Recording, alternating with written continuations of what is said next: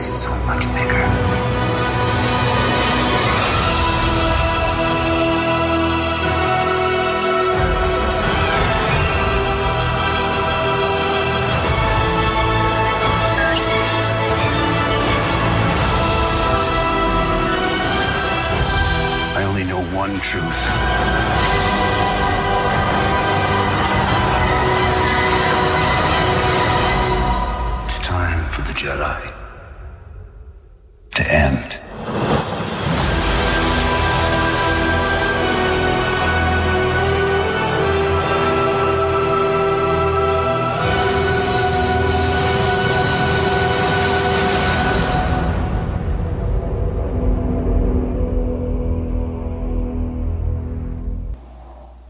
everybody, this is Mark Tiberius Lemke, Chicago Blackhawks fan. This podcast is part of the Batman U- Universe Podcast Network. I help support the Batman Universe by heading to patreon.com slash the Batman Universe and take the TBU feedback survey at surveymonkey.com slash r slash TBU feedback. Is that everything, Tim? Did I get did I get everything right? I think you got good, it. good. yeah. Wasn't the smoothest as it's been in the past. Well, it's been a while. I mean, it, I think it's been like a month since I've done that. That's true. I know. I, I know Yeah. I hosted the last one, but I don't know if I did the two in a row. So yeah, Yeah, way, yeah. It's been a while. Um, anyway, can you believe it, Tim? The A's are in second place in the AL West. Me, I think the question is, can you believe it? After all the doom and gloom that we've been talking about on the last few episodes, They have won four in a row as of uh, right now, Saturday. Um, and it looks like if they hold on to this 4 2 lead in, um, oh, at, at Oakland, at home, um, in the fifth, that they will they will win, Tim, five in a row. Wow. I bet you didn't think they'd ever win three in a Not row really. this season, but. Um, you know, I was looking at their their uh, their lineup recently, and um, besides maybe Rajai Davis, uh, Manaea, Hahn, and I guess I guess uh, Gray, Sonny Gray, even though he's I think he's still in the minors right now. Yeah, the DL. He's getting some rehab starts. So um, be, besides those people, I don't I, I don't know who these other people are. I mean, it, it, it- they must be on like one one year contracts. Um, probably going to be career minor leaguers. Um, yeah, I, I don't. But hey, as long as they're contributing right now, and you get more familiar with them, so maybe they won't be come. They will become players you do know about if it holds up for the course. Yeah, you know, it seems But- like it. I mean, it seems like they they actually have some kind of chemistry uh, this year, rather than you know, like last year where they they were immediately at the bottom of the the division. yeah. They they just kind of stayed there. Um, I mean, I guess. Well, I think Go ahead. I was just gonna say we're both like we should, be happy with our teams right now because the Yankees have gotten off to a much better start than I thought Oh, yeah? they would too. I mean, I think they're in second place. They're ten and six. Ten and right six. now. Wow. So, hmm. Well, I mean, they they should be ten and six. They, I mean, they they should be like, I don't know. They they should be number one in their division. Mm. I think. no, Why? they should have. The Red Sox, how- what their Yeah. pitching staff is and their lineup, and then uh, the Orioles. Uh, they've been consistent the last few years, and they haven't made too many changes. So uh, I was expecting them to be like third or fourth with the Blue Jays, but the Blue Jays have been Yeah. awful. they're like Wow. three and twelve or something like that. So, and with the Yankees pitching, you just didn't know what you were going to get. So far, they've all been pretty good for the most part, and the young players have been contributing in a big way. A lot of their young hitters. So, What are they just not hitting? No, they are hitting. That's the thing. Uh, no, no, the the uh, Blue Jays. Blue Jays. Sorry. Yeah. oh, no. no, everything. They're not hitting. They're not pitching. it's like anything that could go wrong for a team, it's going wrong for them, which is fine by me. Yeah, and I'm looking at um, the the roster right now, and I guess the only other people I would know is uh, Doolittle, of course, because I think he's the. It, it's it's either him or Vogt is the uh, the longest tenured A at this point. um, It's not like four years, Yeah. years, something like that. uh, Graveman, uh, but he's hurt, I think. Uh, oh, Khris Davis, Adam Rosales, who I think he was with the A's, and then he went to the he went to the Rangers, and then back to the A's, back to the Rangers. Uh, oh wow.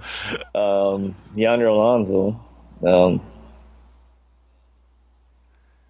Yeah, I, I figure I know most of the players on teams, but those Oakland players, some of them are Yeah. not sounding familiar. So I Yeah, know like- what you mean.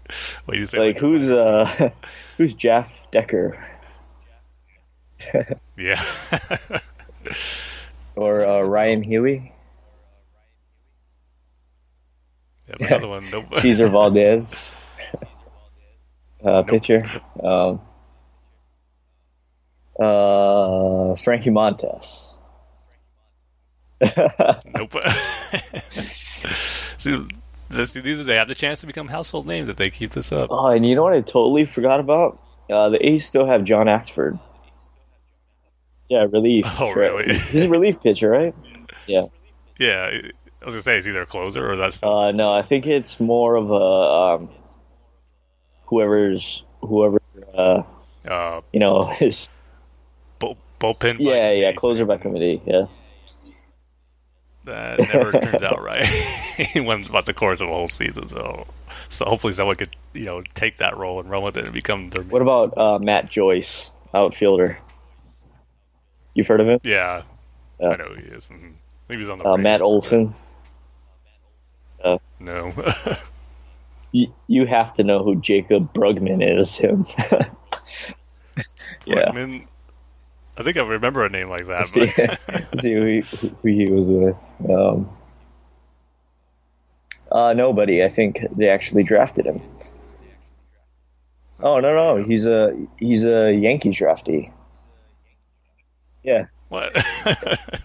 Obviously, he didn't amount to much. Uh, well, he was taken in the 39th round of the 2010 M- MLB draft. He did not sign, instead enrolling at uh, BYU to play college Ah, uh, baseball. Oh no! Oh yeah, and the Athletics selected him in the 17th round in the 2013 uh, ML- MLB draft. so I don't get sometimes when players like they get drafted but they don't sign and they want to go to college. Yeah, For me, I would just like, yeah, drafted by a major league team. I want to get this going, go to sign, get to the minors and all that stuff. yeah, but if you think about it, I mean, you're so far away um, from the player that you're going to be, and it's better to get experience um, when no where nobody's looking. You know, I mean, and nobody's looking at Yeah. um, you know Division two baseball. You know, so part of me just thinks like you might be wasting like three or four good years of like you could have be having as a young player if you're really good. I know it's kind of a rare talent talent to be that good that young. yeah. So you never know. That could be a few years that could have been up in the big. And plus, too, I mean, if you, if you look at uh, you know uh, this guy Jaycob Brugman, um, he was selected in the 39th round, so that is kind of low.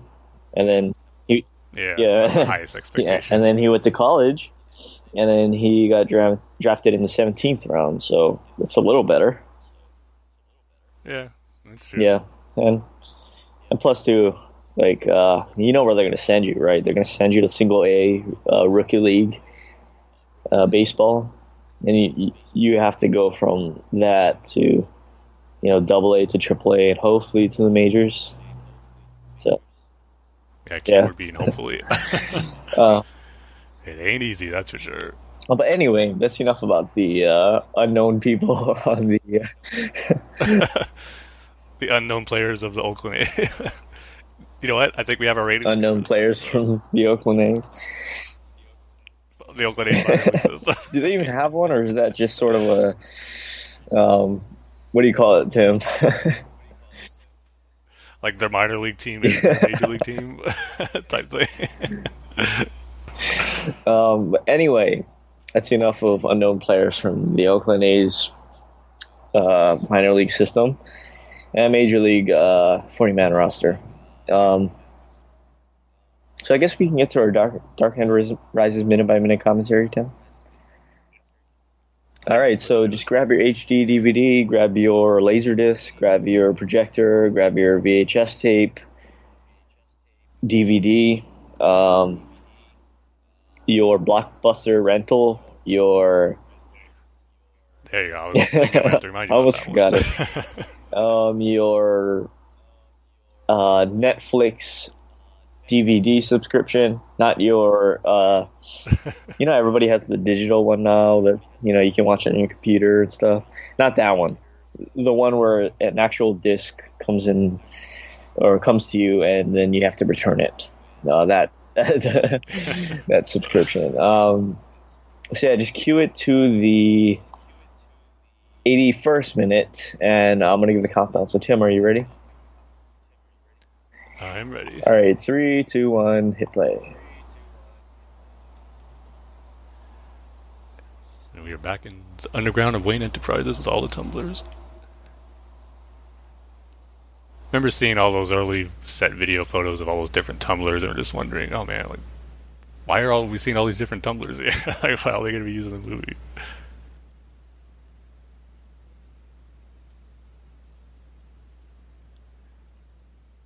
And everyone has a see Gordon and uh, Blake. Uh, they're talking about uh, Gordon's telling to send every cop down there to smoke him out. Yeah.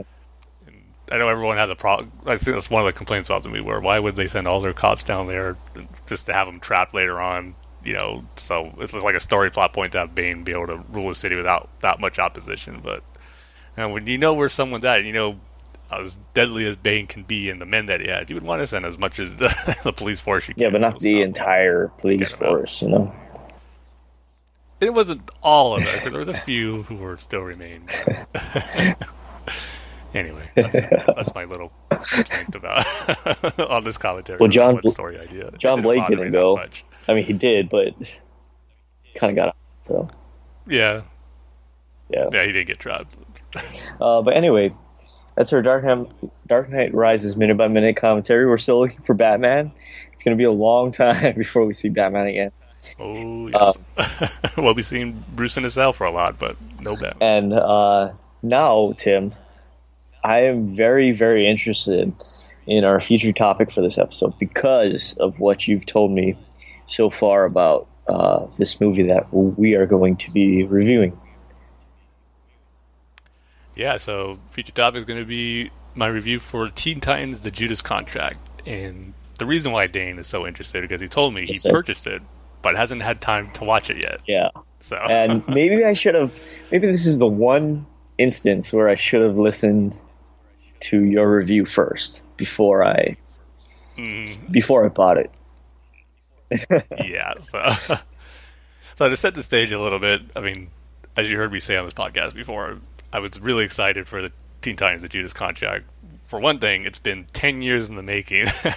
like, I said before, this was the second movie announced back in 2007 when Warner Brothers and DC announced they're going to be doing their uh, animated DVD movies. First up was uh, Superman Doomsday, and then it was the Teen Titans: Judas Contract, and never heard from it since. and now we finally got it.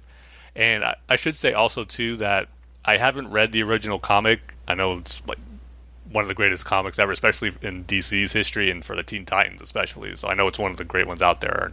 And I think I'm going to go back and or not go back, but read it for the first time, maybe even today after we're done recording. I'll get into the reasons why. But so I knew the basic story of the Judas contract. Uh, oh, by the way, spoilers.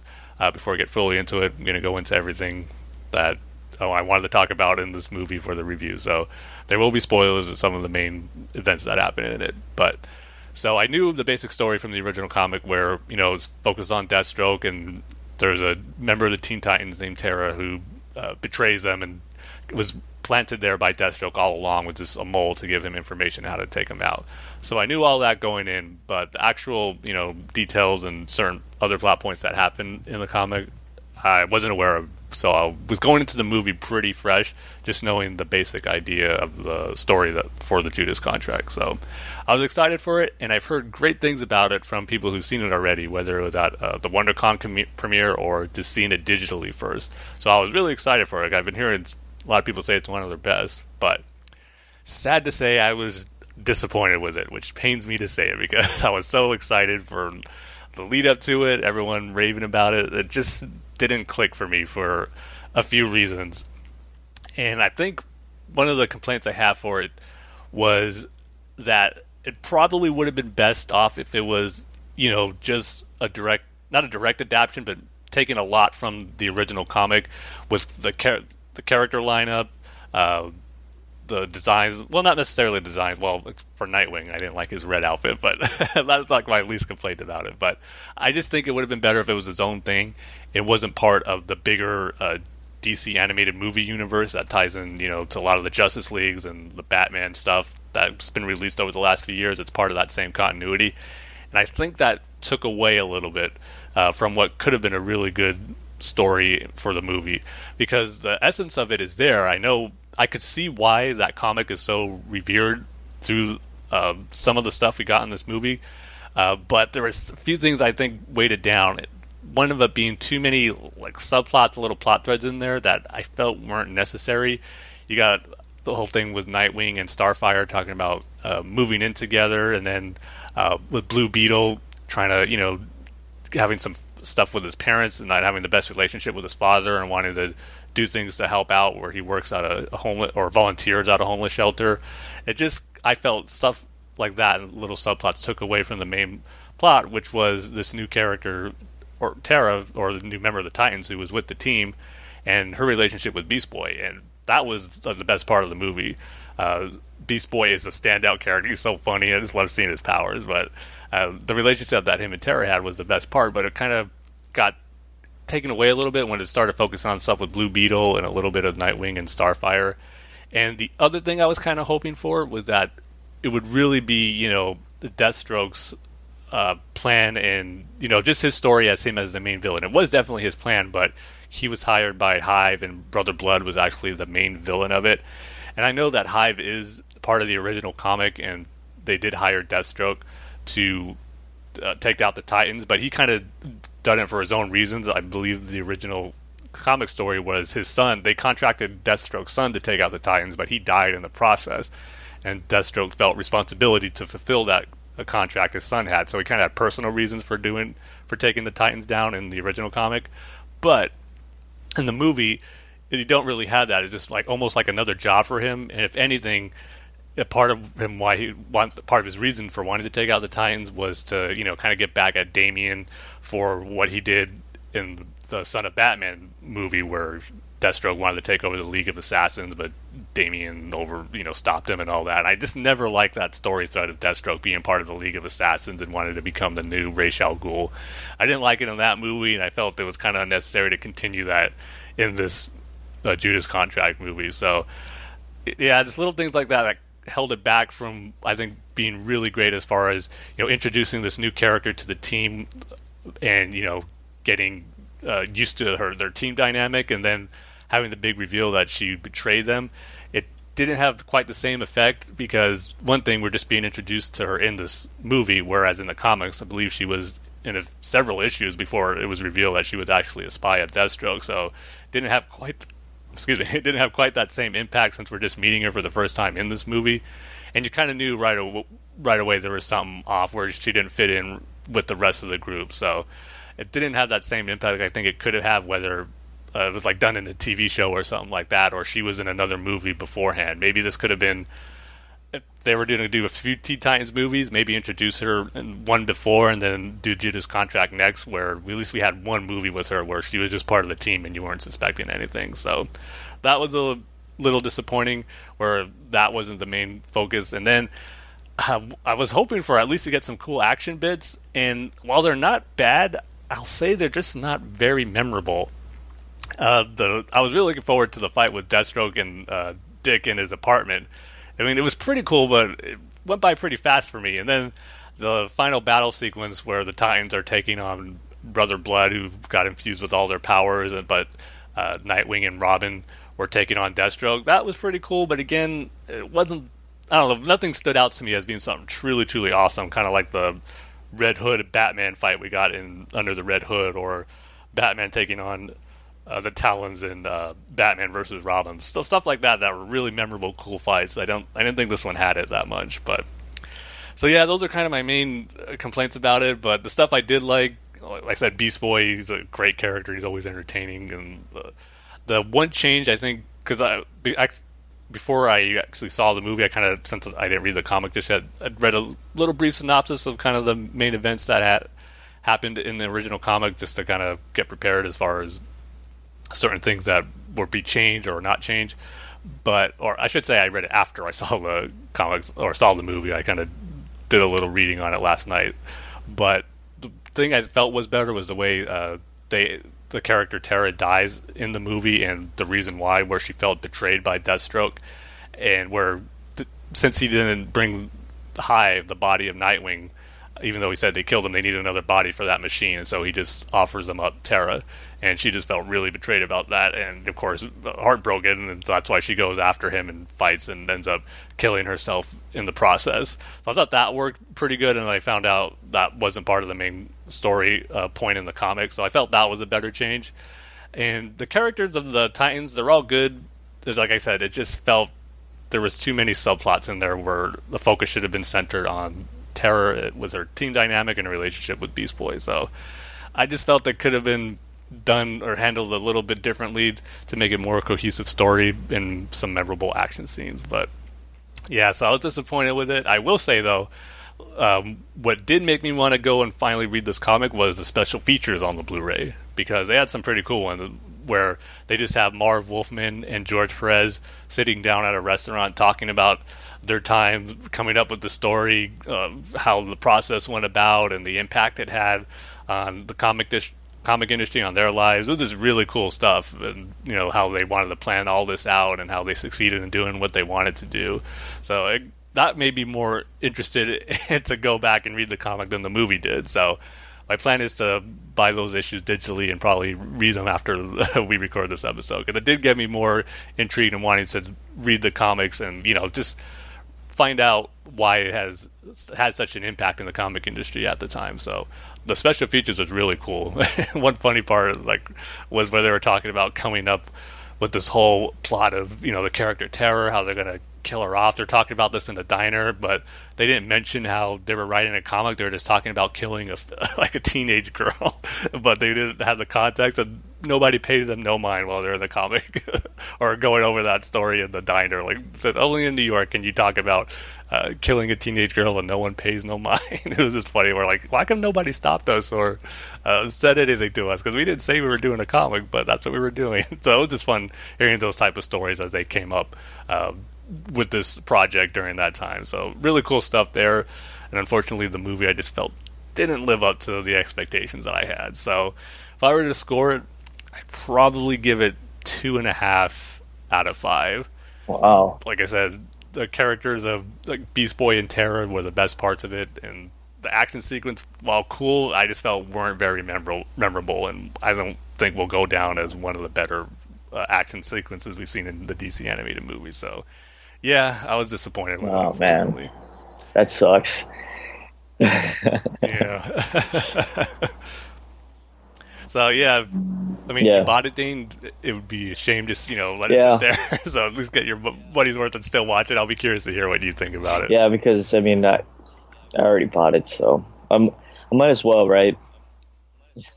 exactly. Yeah. Uh, yeah, it's got. I heard so much good feedback about it like I said, from WonderCon and then on Twitter. I know Jordan really yeah. liked it too, so I was pumped with this. For those reasons, just didn't click for me like I know it did for some other people. But I know, but kind of was seen after I watched this. Like, am I the only one out there who's feeling like this way? And I've seen some other people on Twitter kind of saying, "Yeah, it's okay." I didn't see anyone saying yeah. like really bad. It's kind of in the middle. But uh, we did get one response uh, to our Twitter account from uh, John uh, Arvidin, who says it was enjoyable for what it was. I'm not sure how rewatchable it is though, and that's kind of yeah. what I think. I mean, I'm not sure how many times I will go back and watch it. Like I said, there weren't too many memorable moments for me, so that's and if you know that story, that's such a classic story in the comics medium, just go back and read the comics. If, so I'm hoping when I go back and read that, it'll be you know what I was expecting from the movie and just get a sense of why it was such a you know landmark story in the comic industry back when it was released in the 80s. So I'm still looking forward to that at least. oh, I should I should have just waited for your review of it to, before yeah before I bought it. But I I mean it was on the front front page of uh, iTunes, so I was like, hey, why not? You know. yeah. but yeah, so I know I feel bad for yeah. bagging on it for those who enjoyed it. So for those who did enjoy it, let me know why I'm wrong. um, let's talk about something uh, that you do like, Tim, and um, that is the uh, trailer for the Bill Finger documentary. Documentary, uh, Batman and Bill. Yeah, I can't wait for this. I mean, we talked about it on an episode a while a year, ago. Two years before ago. we recorded, we are trying Yeah. to think it's like a, a year ago, two years ago. but yeah, there's a documentary about Bill Finger. It's going to be on Hulu. I believe it's May 6th, Yeah. is what the trailer said. But yeah, it looks really cool. Just, you know, shedding more light on the main, the true creator of Batman and all the stuff we love about Batman came from Bill Finger. So they're going to have interviews with Kevin Smith on there and, you know, Mark Taylor, Taylor Nobleman, who you know, spearheaded uh, this whole thing of getting Bill Finger the recognition he deserves. So, and I like how, too, it looks like they're going to tell the story of Bill Finger through you know new animations like a comic style that's in the style of almost of Bob Kane and the yeah, the the um the uh, motion comics. comics, I think they're called. Yeah, Mm, yeah.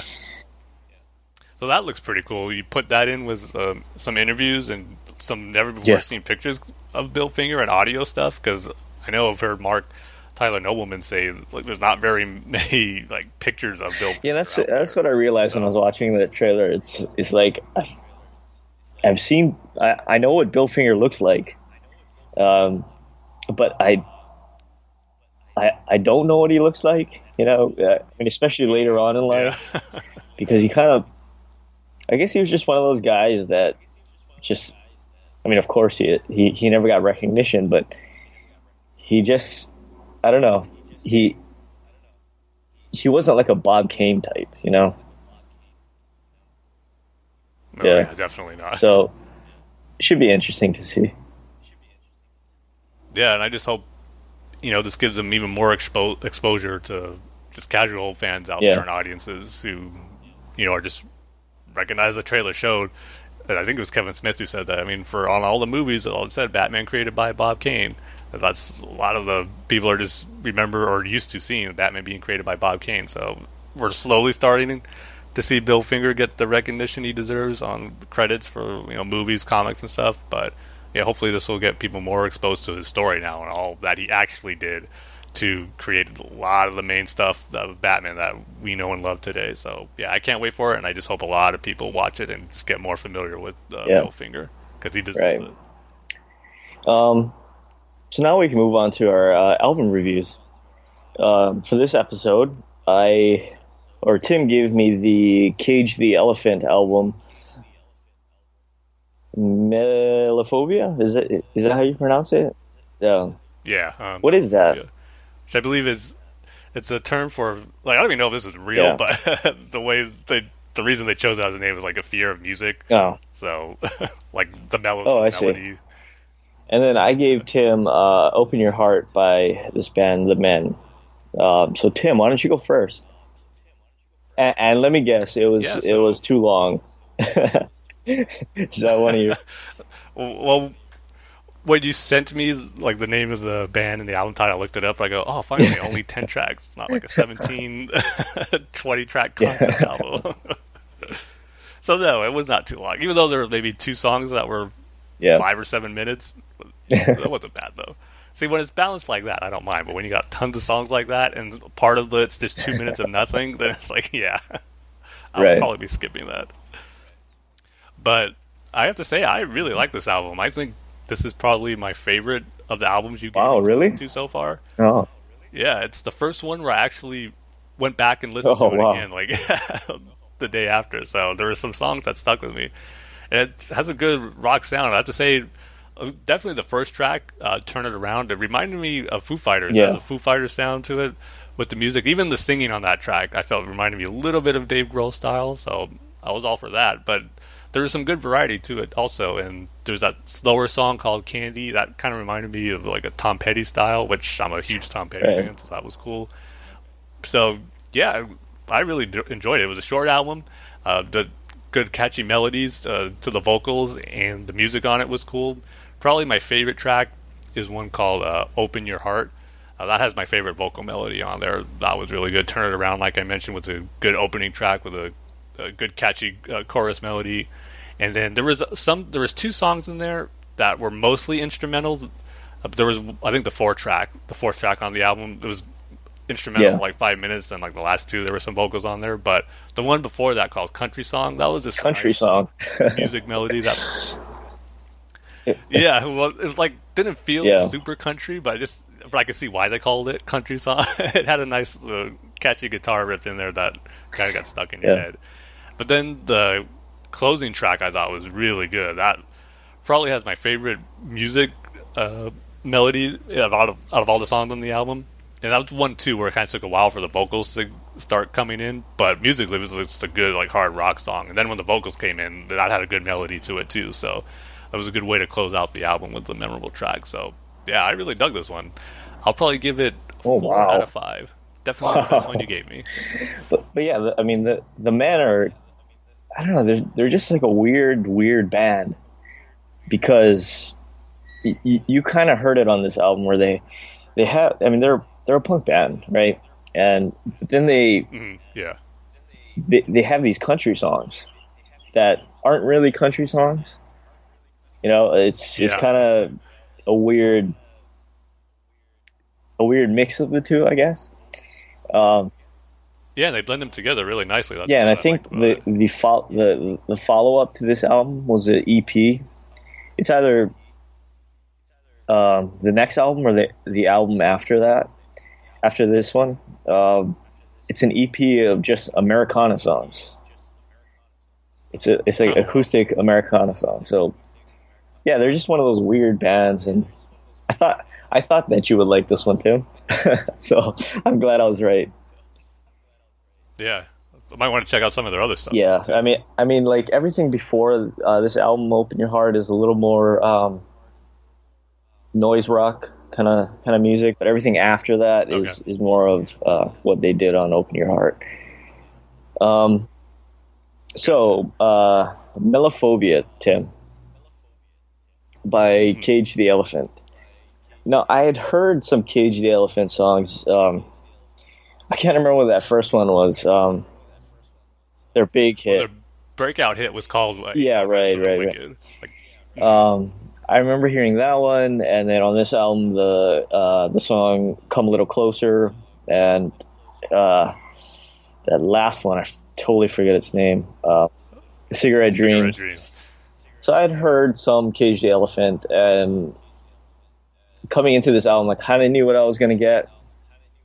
And Tim, now I, I- have to ask you: Is this one of your favorite albums? Not one of my favorite albums Yeah. of all time, but it's probably one of my favorite albums for the last maybe it came out in 2013. So the last few years it's been. I really enjoyed it. Definitely my favorite album of theirs. Okay, Tim. um, I I hate to tell you this, Tim, but I didn't like it. Yeah.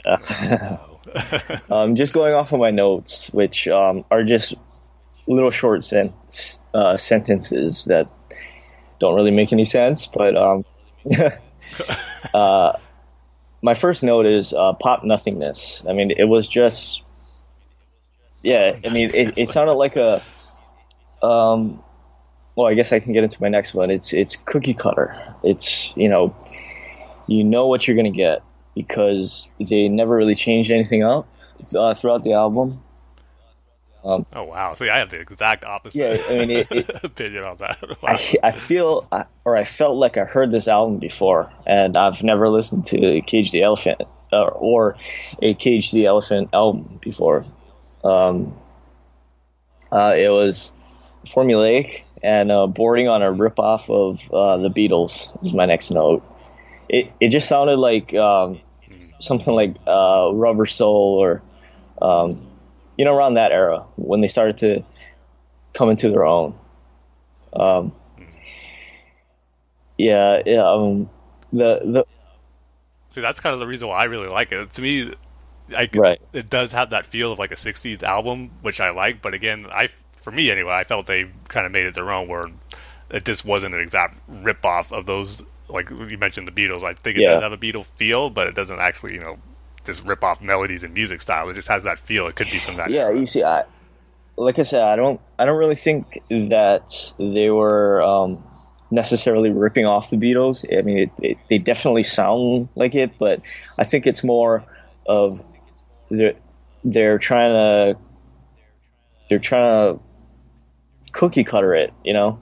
Like I said, um, and that's okay if you want to do that, but you have to bring something new to it. And I felt that they they didn't even try to bring something new to it. I mean, they tried it with the saxophone, they tried it with the the, the fuzzy uh, vocals and stuff, but it, it it just didn't really have that.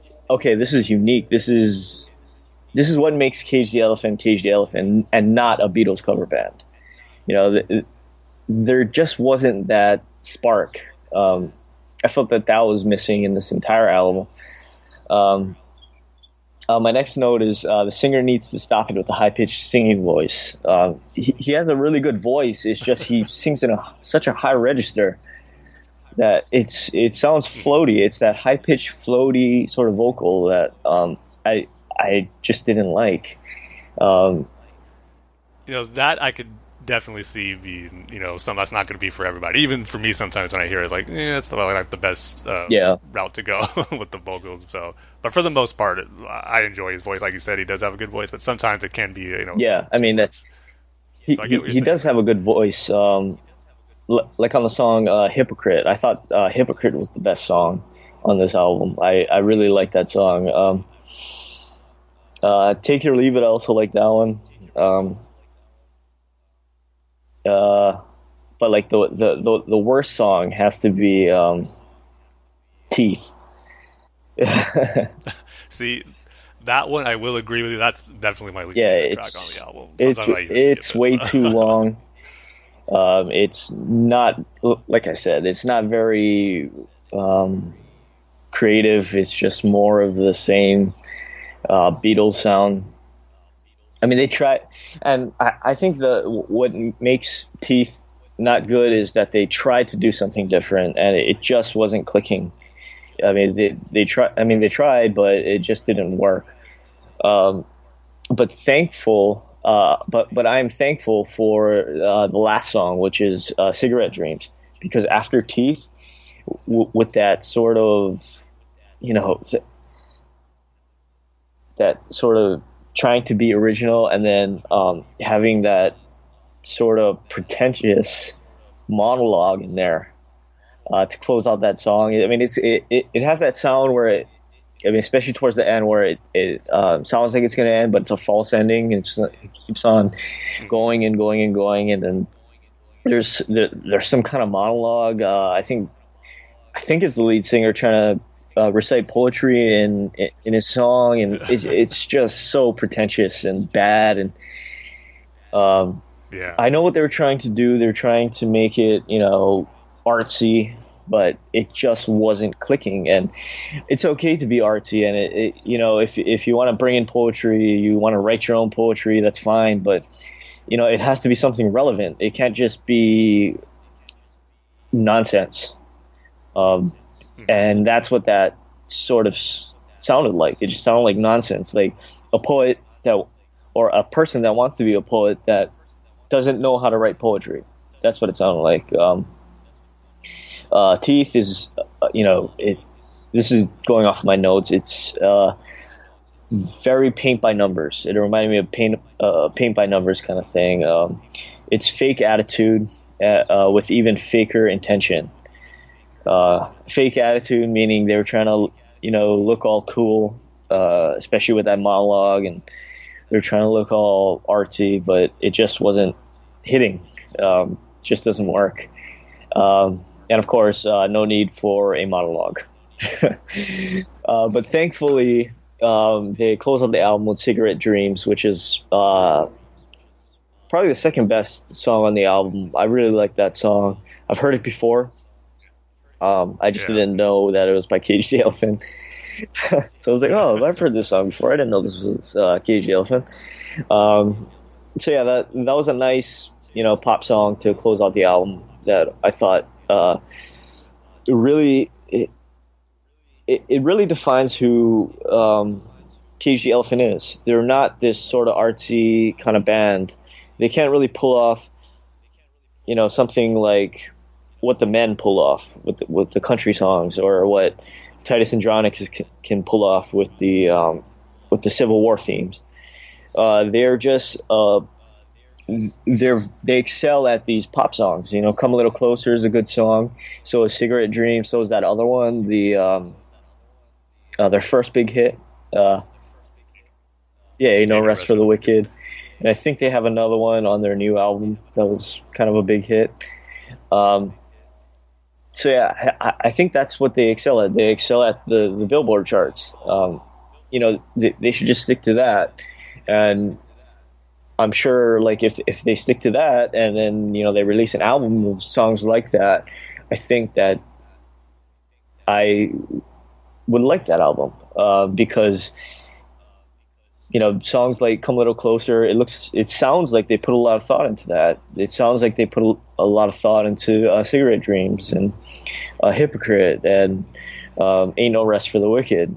Whereas Teeth, it, it sounds like they just had a bunch of ideas that they decided to throw into a song, thinking that you know it would be a good song, and it ends up being the worst song on the album. Um, so, I I think Cage the Elephant overall and this album uh, would have benefited from just having these "Come a Little Closer" songs, uh, "Cigarette Dreams," rather than trying to do something that was new to them. Uh, they they they write good pop songs. I, I'm not gonna lie, and uh, "Come a Little Closer," "Cigarette Dreams," th- those are the good songs on this album. So uh, I'm probably gonna give this a a one and a half out of five, Tim. Uh, Wow. Cigarette Dreams was good. Come a little closer. Hypocrite. Uh, I even like Take It or Leave It. Um, See, that's four songs out of ten. well, if you just see, like, if Teeth wasn't on there, I think you'd uh, like it a the lot better. the fourth song I can't remember. I, th- I think it's the fourth song with the uh, female vocal. yeah. um, uh, It was an okay album. It wasn't a good album. It wasn't a great album. That's why. So, you know what? I'm gonna give it a two. I'm gonna give it a two out of five because um, that sounds yeah, better. uh, th- there were songs on there, and I feel like uh, Cage the Elephant should just try to stick what they s- stick to what they know and build from there, rather than try something new, um, like Teeth. so yeah, Yeah, well, uh, I always I agree with everything you said about Teeth, but I'm glad there was still some other songs you enjoyed on there. But uh, I just love, like I said, that has that '60s Beatles era feel to it. I just like again, variety is a big thing for me. There is some good, uh, you know, fast tempoed songs like rock song like uh, Spiderhead, the lead off track, and like I said, uh, the four track it's just forever with the female vocalist mixed in there. And then you got the slower songs like Cigarette Dreams, and then Telescope, and then kind of the ones in between, like Take It or Leave It, and then Halo is probably my favorite track off the album. So I just love the variety in there, and yeah, so glad I gave it a shot for you though. It's too bad every song. yeah. I mean, it, it, it just didn't connect with me, and um, if it does for you, then I mean that that's great because I don't know. It's it's sort of the uh, they they tried to not copy, but they tried to emulate uh, the Beatles, and that's okay. I mean, that's fine. There, there's there's bands that do that great, and I think the problem with Cage the Elephant and uh, Melophobia is they just tried to emulate the Beatles. They didn't try to do anything new for me. Um, they they just didn't try to do anything new with it or bring their own flavor to that sort of sound. It was just Rubber Soul, and I've heard Rubber Soul, and I've heard all of the Beatles records. So, you know, Yeah, yeah. I, I texted you before. Like, I, I've been on like a real Buddy Yeah. Holly kick lately. Like, are you, are you a fan of Buddy Holly? Like, do you are familiar with most of the stuff? He said, yeah. I actually would have. One of his albums. I actually would have preferred the but the the Buddy Holly over uh, KGL fan. Um, but you know, I mean, it's they're they're a good band. Um, they're definitely a good band. Uh, although they kind of need to cool it on that sort of uh, retro fuzzy sound, you know, um, of the fuzzy amplifier, and you know the the fuzzy microphone. I think they need to cool it a little bit on that, and um, the the lead singer need, just needs to sing in his natural singing voice. And I mean, they they are a good band, and I do like some of their songs. Um, uh, you know, Rest for the Wicked and Come a Little Closer and stuff. But uh, this just th- this album just didn't really connect with me. It's it's sort of a. I mean, I know I've said or, or I, I just said it. They kind of sound like the Beatles, but it kind of sounds like a whole combination of 70s music, you know, 60s, 70s music. And it just doesn't connect, you know. It's like uh, garage rock, um, not really punk, but more like that garage rock sound. I, I, and I don't know if they're a garage rock band, uh, but yeah, it just didn't really connect with me. It, ju- it was just too many ideas, and they sounded like the Beatles. ah, well, well, we're Yeah. opposite ends on this uh, episode for our album review. what would you give it? A five out of five, Tim? Uh, I oh, wouldn't give it a five because, like I said, I, I do not like Teeth, so I, I'd probably give it like four and a half, Oh, four or four. and a okay. half. um, so yeah, uh, now we can read uh, uh, Alex's email. And Alex says, uh, "Hey, Mark Tiber. Oh, let's cut to the chase. There was a there was a Chuck Dixon Bane comic series preview, and you, you ignored it for that Tom King writer. Was there? I saw it in the Yeah. latest issues of these comics I picked up for this week. Again, I was I didn't get my detective until this week also, so I just noticed it this week. So that's why I. Oh, I see. Uh, he says, "Bah, anyone who enjoys Tom King's Batman must have it rough in life. So I will pray for all of you out there, my sweet little lambs of God. I'm kidding. I'm more intrigued by what you said about Superman, though. You should review it. I love, uh, Tim. Nixius Nixius Pidlick. Pidlick. Piddlick. Okay, It sounds nothing like it's Yeah, spelled, that- which is the beauty that of his name. Mxyzptlk Superman the Animated Series episode is one of the greatest episodes of television I've ever seen. I like it. It is a I like one. it, and the Justice League Flash and the Substance episode. Wally West is the best. More than any episode of Batman the Animated Series. Oh, Tim. Except for I'm the Night Mm. And Perchance to Dream. Because they're so fun. They're definitely one of the best, but I don't know if they're better than any Batman Uh-oh. animated series episode. Can't quite agree Tim. with that. much as I love them. I love the Darkseid episodes because Michael Ironside gave my favorite performance out of anyone in those cartoons. But I think that Now that could you could argue some episodes being one of the best of the entire DC animated u- universe. Those are great episodes with Darkseid, and, and he's right on about, about Michael Ironside. He is the Really? Darkseid voice. Yeah, so much so I hope they bring him back to do voice for the movie. but I think that um, episode was the best episode in the Superman series. And yes, I like Superman when he's written well, just like I like Batman when he's written well. I wouldn't have kept bringing bringing him up if I didn't. And I think he he has the greatest villain. I like Bane as an anti-hero, like in Vengeance of Bane, Vengeance of Bane 2, Bane of the Demon, and Batman Bane. As actual villains, Lex Luthor in that DC animated universe is my favorite villain, even though Darkseid is the coolest. Um, my favorite scene of those cartoons is still the Batman Ace scene. I could write a ton of pages why I like Batman, but all one has to do is watch that scene to know what Batman meant to me as a kid. Oh yeah, that's still one of the best Batman animated or just Batman moments ever. And I sent the tweet out a few days ago where, or it might have been last week, where this great artist rendition of that moment. It was uh, the Holy Batcast podcast sent out a tweet of that image. Um, it was by uh, on Twitter at Raymond Lee Color. It's just a beautiful image of Batman holding Ace in that you know garden area that she created. Is holding her body as he takes her out. It's just done in you know realistic art style that would just capture that moment beautifully. So definitely check that out.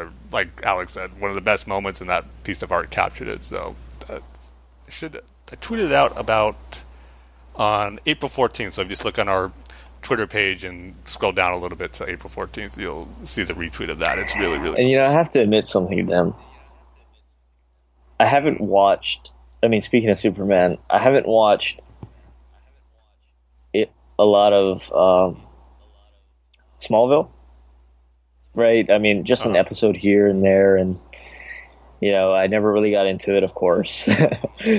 uh, but I think that they had the best uh, Lex Luthor. Whoever that guy is, he did a really good job. Yeah, he did a really good job as Yeah. Lex. Yeah, he was great. Um, but anyway, uh, Chuck Dixon Bane deserves at least a four-hour discussion, though. Uh, boy, oh boy! Between that, your podcast, Lego Batman, Logan, and Dragon Ball Super reviews, 27 has to be the best year of entertainment since 1994. I'm in fourth. I'm in fourth place to get Lego Batman at my library, so I'll get to see it quicker than usual. Usually the waits are huge. I had 51 per, 51 people ahead of me when I reserved the Big Short. Wow. Really? oh, that's a lot, man.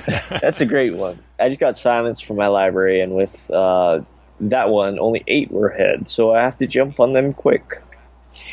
Anyways, I was totally wrong about not liking nu metal because I do like some Korn. Uh, Dane, you almost had a. What were you gonna say, Tim? no, I was just gonna say, yeah, Korn is a band that I can't say I listened to or, like all their albums, but they do have some songs I do like. It's one of those bands where it's like a pick and choose of the songs that I really like. Aren't they do have a they? sound. Yeah, aren't they like really bass heavy? Like they have like that Some songs, yeah. Yeah. Uh, Dane, you almost had a reason to like nu metal because I started listening to the first Korn album after many years. And I almost stopped writing in after I started remembering a lot of crazy stuff when I listened to it. Their, uh, their first album was my, was my favorite album, and I still remember every single lyric. My favorite thing to wear was a blank, a, a black tank top because of Bane, but then I had a dual purpose because the lead singer of Korn, uh, Jonathan Davis, also wore a black tank top. I wanted to get an eyebrow piercing because of him, but then I wouldn't be able to get a job, and I was never ever going to be a no good hippie. I I used to be into other dark music, but I don't listen to it anymore. I used to be into dark stuff, and the attraction to everything is still there. That's why I won't see Netflix Punisher, even though I like that character. It's why I loved I loved it when Batman refuses to use a gun no matter what because I'm just like him, and I guess I love myself. Ironically, I used to have OCD about the craziest uh, to keep myself in check where I punish myself. I just got rid of a big one, which I've been doing for over 20 years.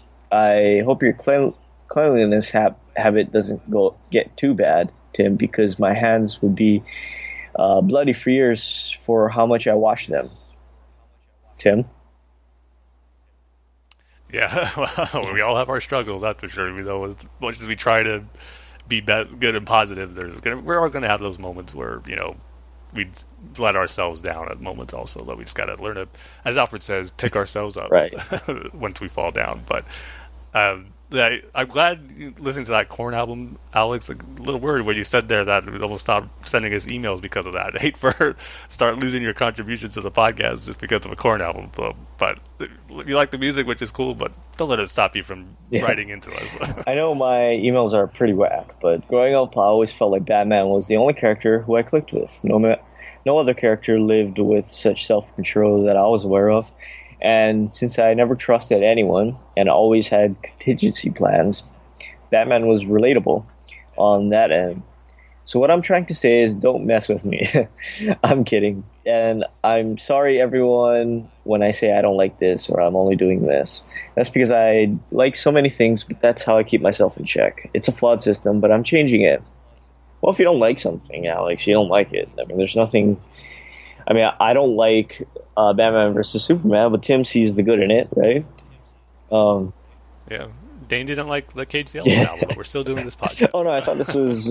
I, I thought you didn't like me now, Tim, because I didn't like. Yeah, I'm, I'm gonna fake it for the rest of the episode, pretending that you know we're having good, honest Yeah. discussions. no, but if you don't like something, Alex, you don't have to apologize for it. Exactly. I mean, I don't like the way Tim talks. We- well, I don't like that either, so we're in agreement on that one. um, let's see, where was I? Uh, it's a new challenge, and I love challengers. That's how I related to Goku. And I think he has more willpower than Batman, which were big, a- appealing aspects of Batman and Bane to me. And there's a lot about that character I relate to more than I do with Batman. He's a very flawed character, but he uplifts everyone he comes in contact with, and I hope to be like that. He always he's always joyful about everything, and I'm working really hard to be like that. Yeah, that there's a character that you want a, a fictional character that uh, it's, you would look for for inspiring people and being so positive all the time. It's definitely Goku. Sometimes to a fault. What about um, that purple guy? Purple guy. The there's a big like chunky one called Majin Buu. Oh. He was a villain. He's, he was a kind of pink purple. Then there's there's a new character who's like a purple cat from who's like a, a And- god, but he's a god of destruction. So he's Oh. not going to be very. Uh, And who's the um, bald guy? Krillin? Krem- the Krillin. little bald guy. Oh. Yeah. I didn't know that was his name. Any Dragon Ball character questions? Just ask me, Dane. I'll, I'll inform you. Yeah, I don't have any. um, but as always, Alex has questions, right? Um, so uh, his first question is, what fictional character do you think your personality is most like? I asked you about superheroes, but now you can pick from anything. See, this is a tough one because something you might think there's a personality that you think is like you, others might not think so, and they have other ideas of what your personality is like. It's almost like you should ask someone else to Yeah. ask you, but um, I don't know. I like. Well, here's the thing. I like to think my personality is kind of like Obi Wan in Star Wars, where some kind of you know keeps an even keel, keeps things cool, doesn't get too you know uh, heated or you know too you know almost to a point where it's you know just these almost too campy or cheesy type thing where you try to just be good about everything kind of in the middle but someone who knows you know he's regarded as one of the best characters in Star Wars, one of the best Jedi, but he really wasn't brought up that way. As far as you know, he's never expected to be that, and he has his flaws too. So I just kind of like the almost like the middle ground that Obi Wan has. He's not really the best, but he's able to do the job uh, that he's supposed to do, and you know to do it well also. So and he's able to you know keep things balanced and cool as far as personality wise, and when situations get bad. So like kind of like to at least I try to emulate myself to be kind of like that, kind of be the calming presence where where things kind of go wrong. So it's not it's easier to say than done. There's or it's easier to say than actually do it, but it's something I try to bring my personality, or it's like liken it to it a little bit. So I don't know if I'm succeeding in a good job, but that's what I like to do. Hmm. It's hard Yeah, I to say know. that for yourself. I don't know, Tim. What fictional character do you think my personal personality is most like? Well, see, no, see, I answered Uh, myself. You got to answer see. yourself. Uh, probably uh, Booster Gold because it's irrelevant. Your personality is irrelevant. um, Plastic Man. There we go. when all else Yeah, because you know, Plastic Man, he he's not a very super serious kind of person, and I don't think I'm very super serious. Um, at least I don't. I don't think I am, right, Tim? Um, Well, definitely we'll record this podcast. It's all fun. yeah, probably Plastic Man because I don't like to take myself that seriously. Um, but you know what we did forget to talk about, Tim? And I can't believe we forgot. Especially you, Tim. Especially you. Do you know what I'm talking about? I can only imagine it's some new trailer we got last. Yes, it is, Tim. How could we have forgotten? Well, maybe because I almost spent three and a half hours No. Oh. talking about it last Continues episode. But All right, so so give us the short version of what you think about that trailer. short version, I thought it was great. I think it did what it was supposed to do, get you excited about this next chapter in the Star Wars saga, but not showing everything. And a lot of people were, well, I shouldn't say a lot of people. I did notice some fans complain that oh, they barely showed anything. They didn't show much. There was no Chewie we're home moment in there, and there was going to be nothing that tops that for It's a teaser, trailer though. That was, It's a teaser. special. Yeah. yeah, that's another thing too. But yeah, the images look cool on there. Like seeing Rey training with Luke with that shot of her just standing in front of that, front of these rocks in front of the water, and then her training with the lightsaber with Luke kind of standing in the background. Some awesome visual shots and seeing a Jedi book. I just super excited about learning more of the history of the Force and the Jedi, which I think we're going to get in this movie. It's- I can't wait for that. But then the big thing, it wasn't a Yeah. visual shot that you know made the trailer. It was a line of dialogue that Luke said, "It's time for the Jedi to end." Whoa!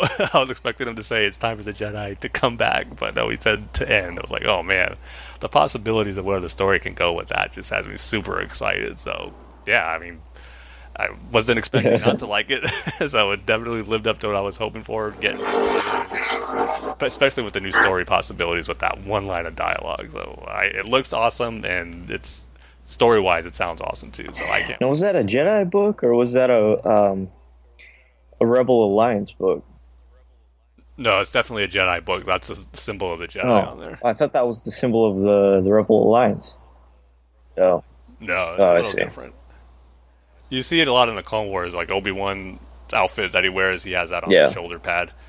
and how come uh, we haven't seen Mark Hamill actually talking? We've only heard his voiceover. Yeah, he was in Yeah. the shadows on that last shot. I know they're still gonna drag that out as long as they could, I guess, to actually see Luke. Like I said, talk. Tim, or like I asked, and I'm I'm, I'm not sure if you um, answered this on uh, the, the saga, saga continues podcast, but how much of this are we actually going to see in the movie? I know. Well, we did. Oh, question, oh, okay. I, got- I got to listen to three hours of Tim talking now. well, it's not just me. So we had uh, Jason from the. Wild Oh, Thing on, okay, good. So so that makes up for you then. But uh, that is a valid Yeah. question. We, we've had too many examples of these last two Star Wars movies of stuff in trailers not being a movie. So, uh, as much as I hate to say it, yes, that is a valid concern to have. oh, oh. I mean, but not only the trailer, how awesome was that? oh yeah, poster we got that that has to be the top three. I'd say Star Wars posters. Yeah, it's definitely one of his best. And what's also great about it is all the different, you know, parody versions that are coming out. There's a great one of Batman the with Harley on the Series. bottom. So, like, yeah, with Joker, and Batman split between the lightsaber. it looks so cool. Um, but anyway, uh, yeah, So yeah, it was a great weekend last uh, week for Star Wars with celebration and all the cool trailers and stuff we got. So yeah, I'm giddy. and another cool shot was the uh, X-wings uh, sk- skimming the surface of that planet with the. Oh, they weren't. X-wings though. Oh, I thought they were. They, they kind of look more like Yeah. B-wings, but a little different. So it could be. Oh yeah, ship. probably. Yeah, that that was just a cool effect. I'm sure it's not going to be in the movie, but uh, when they're skimming the surface of that planet and it's like a salt flat, and it looks white on Mm. top, but in the back it's all red. So thought that was pretty cool. Yeah. And and what's going on with uh, Finn? Is he is he going to be, you know, He- He'll definitely be out of that Yeah. uh, tube in the movie, but I guess he's definitely going to start oh, there. oh well, should be good, right? Yeah. oh yes, should be more than good.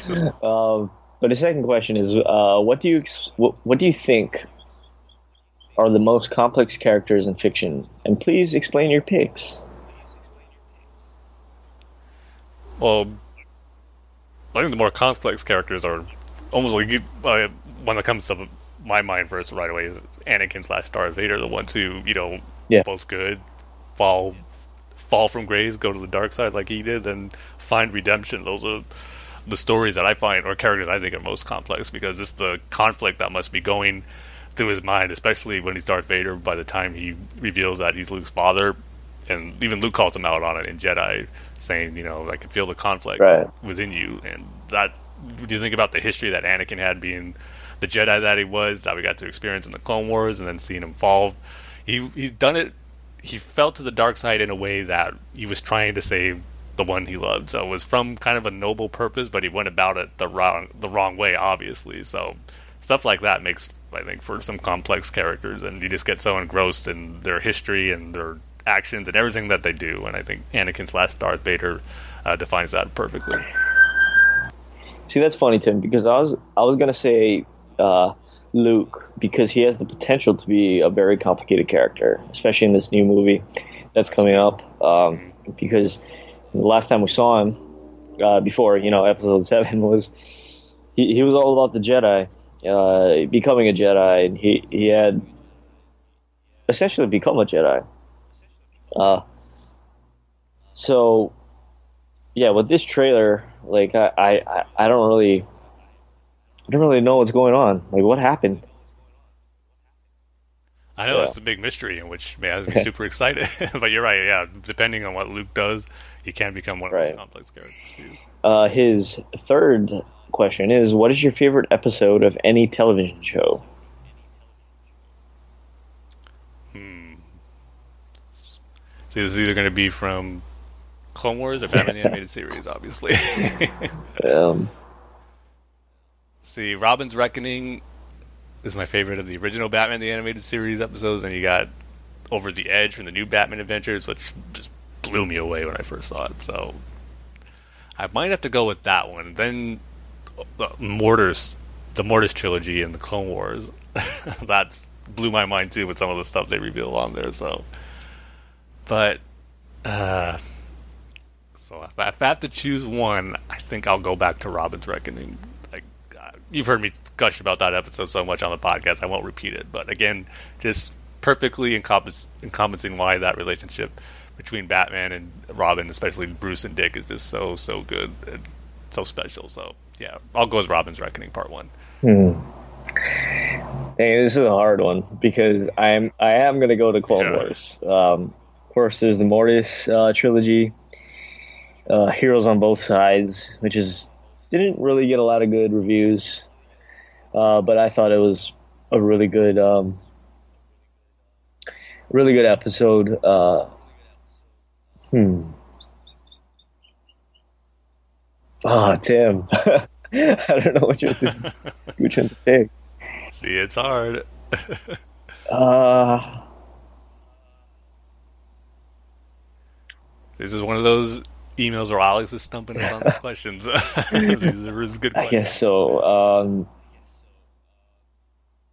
you know what? I'm probably gonna go with the Mortis trilogy. Um, just all as one.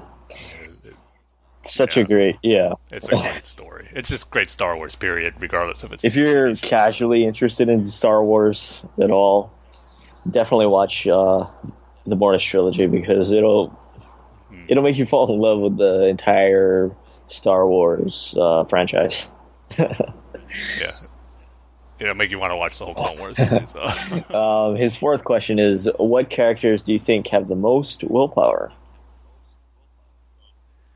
well, I was easily going to say Hal Jordan because he, obviously he's the greatest Green Lantern in my opinion. But Alex did bring up a good one with Goku as far as him having the strongest willpower. Is the situations he is in to defeat some of the most powerful beings in the galaxy, and he always has the will to keep going and to eventually beat him, or at least you know come to a stalemate. so. tha- That's a good choice too, but just to be different, I'll go with Hal Jordan. This one is easy. Um, Qui Gon, because he wasn't on the, the, the console, the Jedi console, because he um, Yeah, he didn't really believe in, uh, or he, he, he wasn't re- willing to let go of his beliefs um, to join the Jedi Council. Yeah, man, like Obi Wan said, Yeah. he could easily be on there, but because of his beliefs, he Um. Alex ends his email by saying, Take care, everyone. Thank you, Jordan, for answering my questions. Your enthusiasm is awesome. Keep it up, bro. Uh, so, yeah, thank you, Alex, for your email. Um, uh, so now we can move on to Jordan's email. And Jordan says, Hey, Tim and Dane, and Alex. Since I already gave my opinion on last episode's feature topic in my previous email, I'm going to start out with my thoughts on Alex's questions. For my favorite indicator of evil, for my favorite indicator of evil in a character, I'm not quite sure. That's a really good question. I know it's not exactly what you're asking, but my favorite types of villains are number one, villains with deep ties to particular heroes' past. Um, an example, Hush with regards to Batman, and two, villains where you can understand their logic even if you disagree with it. Uh, an example, both villains in the just finished Justice League arc, Timeless. As a Green Arrow fan, I've got to disagree with Alex about a goatee as an indicator for evil. LOL. I guess that while I'm not sure if it's my favorite indicator of evil, I agree with Dane in that many times I appreciate it when there is when there is no indicator. That makes me want to bring up what Tim was talking about last episode in regards to Arrow season five. So spoilers for that. Adrian slash Prometheus is a perfect example of a villain where there is no indicator that they're evil. He spent the vast majority of the beginning of season 5 seemingly helping Oliver, and it made the reveal of his true nature that much more shocking, on top of the fact that in the comics Adrian is actually vigilante. I'm someone who actually really enjoyed the third and fourth season of Arrow, but to anyone who didn't, and maybe dropped the show at some point, season 5 has been superb, and I recommend you get back into the show. Yes, I can definitely definitely testify to that. I'm not a big fan of season three and four, but season five has been awesome. And the trailer we just got for the remaining episodes looks like it's going to end with a bang. So I'm hopeful that Arrow continues on its hot streak that has been on this season. But Jordan continues saying Prometheus has been an incredible villain. Josh Segarra, the actor who plays him, has done a fantastic job making you despise him. The show is back to more grounded stuff it was doing in season one and season two. There are some great new characters on Team Arrow, and the flashbacks have been really exciting. I just watched the sizzle reel for the last five episodes of the season, and it looks like the end of the season is going to be just as strong, if not stronger. I completely lost it watching the sizzle reel, lol, and here's a theory. I'm not sure Prometheus actually is the big bad of the season. I think there's a chance that Talia will wind up being the true final challenge for Green Arrow this season. She was Prometheus' mentor after all, so she sort of has a superiority over him, and she also just has as much reason to want revenge on Green Arrow since he killed Ra's. Just a theory. Season 6 looks to continue the trend of excellence as well. I'm very excited about Katie Cassidy, Rick, Rick Gonzalez, and Juliana Harkavy all being series regulars next season. I'm kind of on the opposite of that, Jordan, as far as Talia being the main villain. If they did that, to me, it'd be a little too similar to Dark Knight Rises, and Arrows has taken enough from the Nolan trilogy. So if they could stay away on that front, I think it'd be better for it. So, because Prometheus is fine on his own, just have Talia be the one who trained him, and that's all. But he continues saying, Anyway, now that I'm done rambling about Arrow, I want to answer another one of Alex's questions. What are my top five animated characters? I'm sorry, but I had to cheat. Like, big time. This question was awesome and so much fun to think about, but I couldn't narrow it down to five. I also couldn't quite order them. Well, Batman's at the top, but after that it gets a lot more difficult. And trust me, I tried really hard. I thought about differentiating different versions of the same character. I could do it by voice actor, an example, Kevin Conroy's Batman, Rino Romano's Batman, Bruce Greenwood's Batman, or by universe, like Batman from the DCAU, Batman from uh, The Batman, or Batman from Young Justice. I realized that you guys sort of did the latter, but I differentiated them in another way. Then my list would wind up, up or if I differentiated them in another way, then my list would wind up being mo- almost entirely made up of different versions of Batman. So I decided that each character would just take up one spot, and if multiple versions of the character exist in animation, I'd include a couple of favorites in parentheses. By universe, not by voice actor. I did 10, and like I said, they're not entirely in order. So if that wasn't too confusing, here it goes. Batman, Bruce Wayne in The Batman, the DCAU, Young Justice. Green Arrow slash Oliver Queen from Young Justice, the DCAU, and The Batman. Black Canary, Dinah Lance from Young Justice and the DCAU. The Phantasm slash Andrea Beaumont from the DCAU. The Joker, the DCAU, and The Dark Knight Returns. Batgirl slash Barbara Gordon from the DCAU and The Batman. Batman slash Terry McGinnis from uh, DCAU, Catwoman slash Selina Kyle from The Batman, the DCAU, Glenn Quagmire from Family Guy, and Michelangelo from the 2003 TMNT series. Yeah, I'm right with you there, Jordan, on all those picks and being super tough to come up with. I mean, I, we need I, I, would need a lot more time than just reading the email the day of. So, I was like, I got to do it on the spot. It was still tough, but I, I probably probably re-rank certain ones or put different ones on there if I had more time to think about it. Kind of like how your list was, because there's just so many great animated characters and good spot in putting Michelangelo in there. The 2003 series is one of the more underrated Teenage Mutant Ninja Turtle adaptations, but it's really good. So glad to see you put that one on there. And he continues saying, All right, now to talk about the masterpiece that was Batman number 20. Spoilers.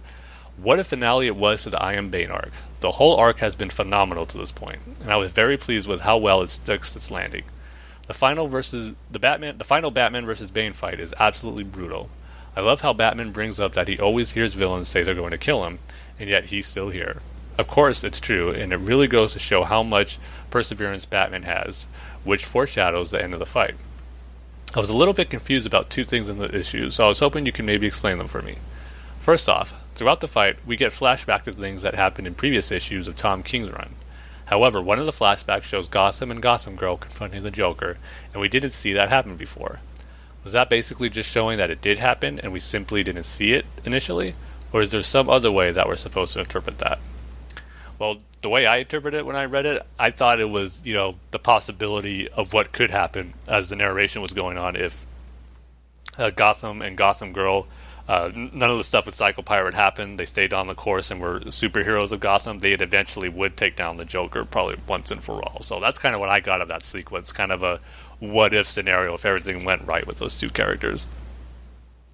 And Jordan continues with, I know you weren't a big fan of the letters in the I Am Suicide arc, that were uh, interspersed through two of the issues, but I loved them. And I loved the narration by Martha Wayne in Batman number 20, which felt very similar to me in how it was done. I honestly couldn't figure out who it was until it was revealed towards the end of the issue, so that was an amazing surprise. I loved the way Martha described Gotham Girl as Batman's way to win his war on crime once and for all. Bruce denies that that was the reason that he helped Gotham Girl, and I believe him. I agree with you, Tim. The way Bruce explains that he simply helped Gotham Girl because she needed help gets right to the essence of who he is. However, I do think that even though he would have helped anyway, he did see Gotham Girl as someone who could do what he couldn't do and succeed him as Gotham's protector. Yeah, I, agree with that also too, Jordan. But again, the way that Batman said he'd help her no matter what is still, I think, the best way for that story arc to end. And I'm glad Tom King put that in there because that's what Batman would do no matter what. And he goes on to say, anyway, when Bane pounded Batman's head into the wall and yelled, I am Bane, I was legitimately scared. Like, especially because in Batman number 5, Gotham Girl hinted at Batman's death. Now, if I had been thinking ahead, I would have known it wasn't going to happen here since the button is coming up. But I was so caught up in that issue, I didn't even think about that. Of course, like I said earlier, Batman's perseverance is pretty much unrivaled. So, Batman has that amazing pump your fist moment when he says, I think you forgot. I'm Batman. And he knocks Bane in the head. It was awesome. Man, did Bane have it coming after all he's done in this arc. I'll also mention that we sort of got an explanation as to what happened when Bane hung the Robins in the Batcave. Apparently, Bane didn't actually pull on them once he hung them, so they didn't die. The scene where Bruce gets to speak with his mother was so touching. This brings up the other question I had for you. I wasn't sure how to interpret how he was able to see her so I was hoping you might have an idea. The scene reminded me of one of my favorite scenes from the Flash TV show, where Barry gets to see his mother again in the Speed Force. Anyway, I love that scene, and I couldn't help but cry at the end when she told Bruce that he doesn't need a good death for her to be proud of him. That obviously gives Bruce some closure, and it puts a bow on a lot of things that happened in Tom King's run to this point. Bruce had been doubting whether his parents would be proud of him throughout the run, when he was trying to save the plane in Batman number one, Batman asks Alfred if his parents would be proud and if it would be if it would be a good death. Then in I Am Suicide, he speculates that his parents would be laughing at him if they saw what he was doing. Yeah, unfortunately, two of my least favorite moments of Tom King's Batman run.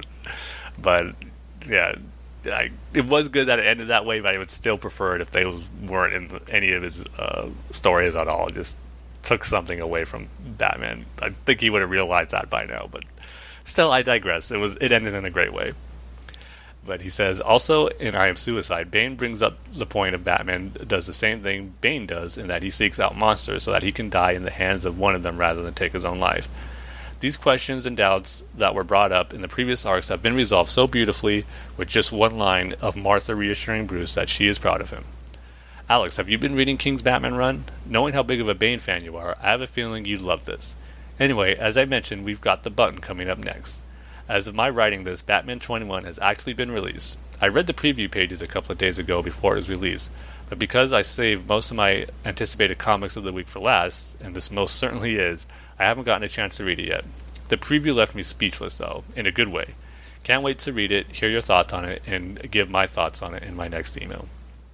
Well, Jordan, I don't think you're going to be disappointed with it, as uh, I'll get into in my review.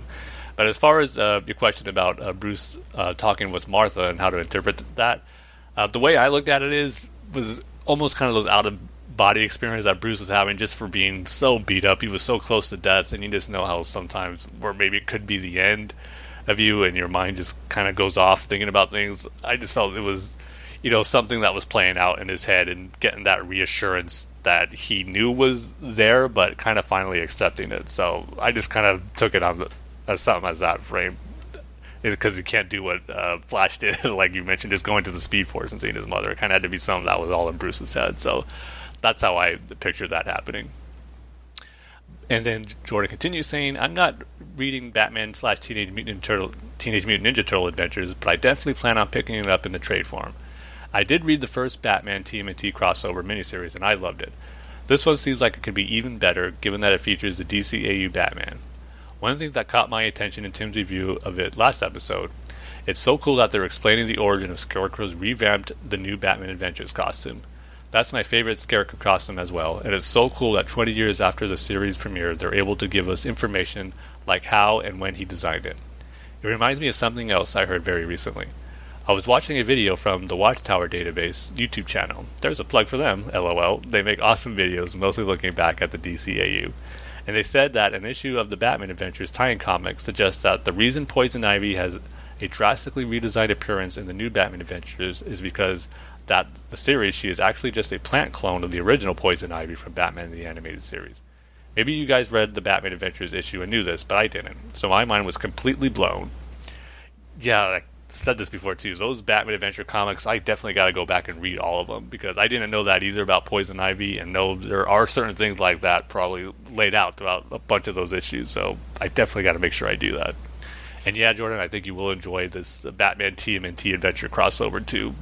I don't think it was quite as good as the first one, but it is still just as fun. So uh, can't wait for you to check out the trade. I think you'll enjoy it. And Jordan continues with a couple of questions. His first one is What are your five favorite versions of Batman in any medium? I don't just mean different portrayals of Batman himself specifically, but also the world around him and his supporting characters. So perhaps it would be better to say, what are your five favorite versions of the Batman universe in any medium?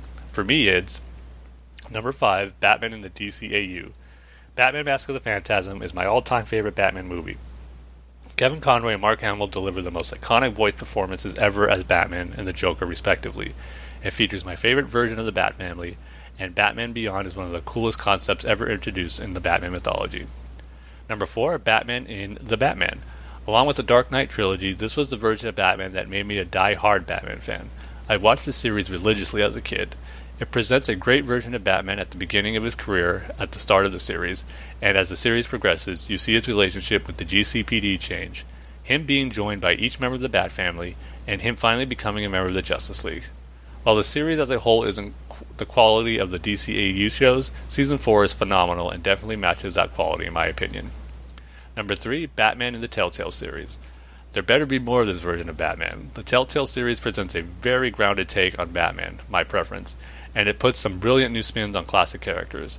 What they did with Vicky Vale is a stroke of genius, and the new take on Penguin is very inspired. Harvey Dent's downfall packs a huge emotional punch. There are a ton of amazing Batcat moments, and it features my all-time favorite Batmobile. It's suspenseful, compelling, and allowed me the unbelievable experience of feeling as if I were Batman like never before. Number two, Tom King's run on Batman and Rebirth. I waited until King had enough issues under his belt for me to feel comfortable saying this, but yeah, this run has earned its place this high on my list at this point. I've loved every single one of his arcs so far, with that one exception of Night of the Monster Men, which I thought was just okay, but perhaps it shouldn't even count since it was part of a big crossover. And he's written my single favorite issue of Batman ever, issue 14, the first issue of Rooftops. In Rooftops, he delivered the single greatest Batcat story ever, in my opinion, and he really showcased the love that the two characters have for each other, and despite their differences. In I Am Gotham, King introduced two awesome new characters in the Batman mythology with Gotham and Gotham Girl, and in I Am Suicide and I Am Bane he has delivered one of the best Bane stories ever told. And number one, Batman and the Dark Knight trilogy. Along with the animated series, The Batman, this was the other thing that made me a die-hard Batman fan. I got to grow up with these films as they released when I was 6, 9, and 13 years old, respectively. It is a grounded take on the character, which I love, and it takes some of the best parts of some of the best Batman comics and weaves them together into a compelling story with a beginning, middle, and end to stretch over three movies. Christian Bale's performance as Batman and Bruce Wayne and Bruce Wayne was incredible. And the movies really do a great job showing us the essence of who Bruce is as a character. Heath Ledger delivered an unparalleled performance as the Joker, and Anne Hathaway's Catwoman was incredible as well. Of course, I can't neglect to mention the supporting cast members like Gary Oldman, Michael Caine, and Morgan Freeman. And I love the relationships each one of them had with Batman and or Bruce. It also features my favorite live-action version of the Bat-Cat relationship, although Batman Returns is pretty is a pretty close second. I love that Christopher Nolan gives Bruce a happy ending. That's something I don't remember ever happening before, and it is so satisfying to see my favorite fictional character of all time to get that kind of ending. So yeah, this was another tough choice to come up with my favorite uh, universes of Batman, but I did narrow it down, and for me, it number five would be Batman: The Brave and the Bold. I know it's a more lighter take on Batman, but I think that's the best version of a lighter take Batman you're going to get because Batman himself is still pretty serious, but not as serious as others. But the characters around him is just you know more goofy, like Aquaman and Plastic Man. I know Dane's favorite, but then at the same time you get some really good serious stories like The Chill of the Night, which recounts the Wayne murders, and uh, it's one of my favorite Batman animated uh, episodes ever of anything. So I thought for the most part it was silly, but it knew when to enter and put some of that more serious stuff in there. So I'll go with Brave and the Bold for number five. Number four, I'm gonna go with the Arkham games. I have to give the Telltale series a little more uh, time to reach up there because Arkham games has four uh, versions or four stories to go from with different, a lot more characters. So, but the Telltale series is on its way. But right now, I'm gonna go with the Arkham games, especially how it wrapped up. Uh, the Batman and Joker story. What they did with Arkham Knight with the Joker and Batman, I thought was brilliant. So that would be my number four pick. Number three, I'm going to go with uh, the Dark Knight trilogy, the best live action Batman uh, story we've gotten so far. Uh, like you mentioned, Jordan, the cast was perfect. It was a great story that had a beginning, middle, and end, and just great takes on characters that were more in a realistic tone. So, yeah, that's definitely going to be in my top five, and it sits at number three. Number two, I'm going to go with uh, from the comics uh, stories. I mean, it's not going to be a huge surprise. Nightfall, what was done in that story arc to get me really invested into Batman, especially in comics like never before. And so many characters were uh, not necessarily introduced to, but reading in comics and being exposed to them in comics for the first time with so many different villains that it had in there. So it was great. And then number one, shocker here, Batman the Animated Series, the best version of Batman that there will ever be for me. So yeah, just everything about it all the characters, story, and what it's set up for the greater DCAU, it's not going to get better than that for me. So, yeah, those are my top five. What about you? Dane? Uh, five is definitely the the Arkham games. Um, just as, I mean, they they just wrote their story so well, and I don't I don't think any video game is going to be as good as that uh, that series was.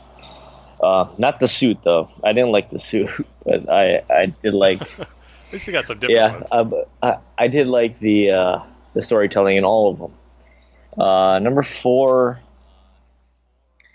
uh, probably. Uh, probably the Scott Snyder, Dick Grayson Batman. Um, it's not really Bruce, mm. but I just, yeah, I just so like Batman. the way he writes Batman. Number three, uh, probably Batman from uh, No Man's Land. I just love that Batman. I, I, I like the way he was drawn. And I mean, if you haven't read No Man's Land, go read it. Uh, it's a great story. Number two, uh, should my number two be, Tim? Or, you know this is my last one. And of course, it's going to be uh, the animated series Batman, because that's the first time I remember uh, uh, seeing Batman, uh, period. So, probably uh, the animated series Batman. Yeah, I was gonna say if Batman the animated series is not your number one, then it better be your number two. or you know what? Uh, I, I, will give a number two. My number two is uh, um, probably the the Michael Keaton Batman's because that was wow, over yeah the Dark Knight trilogy. Only, wow. be, I mean, the storytelling wasn't better. The the movies weren't better, but I just re- remember uh, that Batman. So probably that. okay. yeah. Nothing wrong with that. And Jordan's second question is Did you guys see the trailer for the Krypton TV series? And if so, what did you think? I thought it looked pretty cool.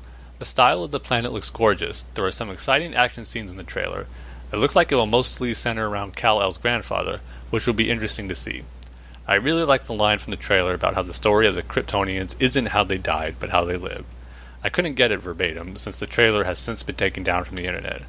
I think the series is really going to dive deep into what Krypton or Kryptonian society was like, and that could be fascinating. One thing I wanted to gauge your opinions on is if you think this series will be set in the DCEU.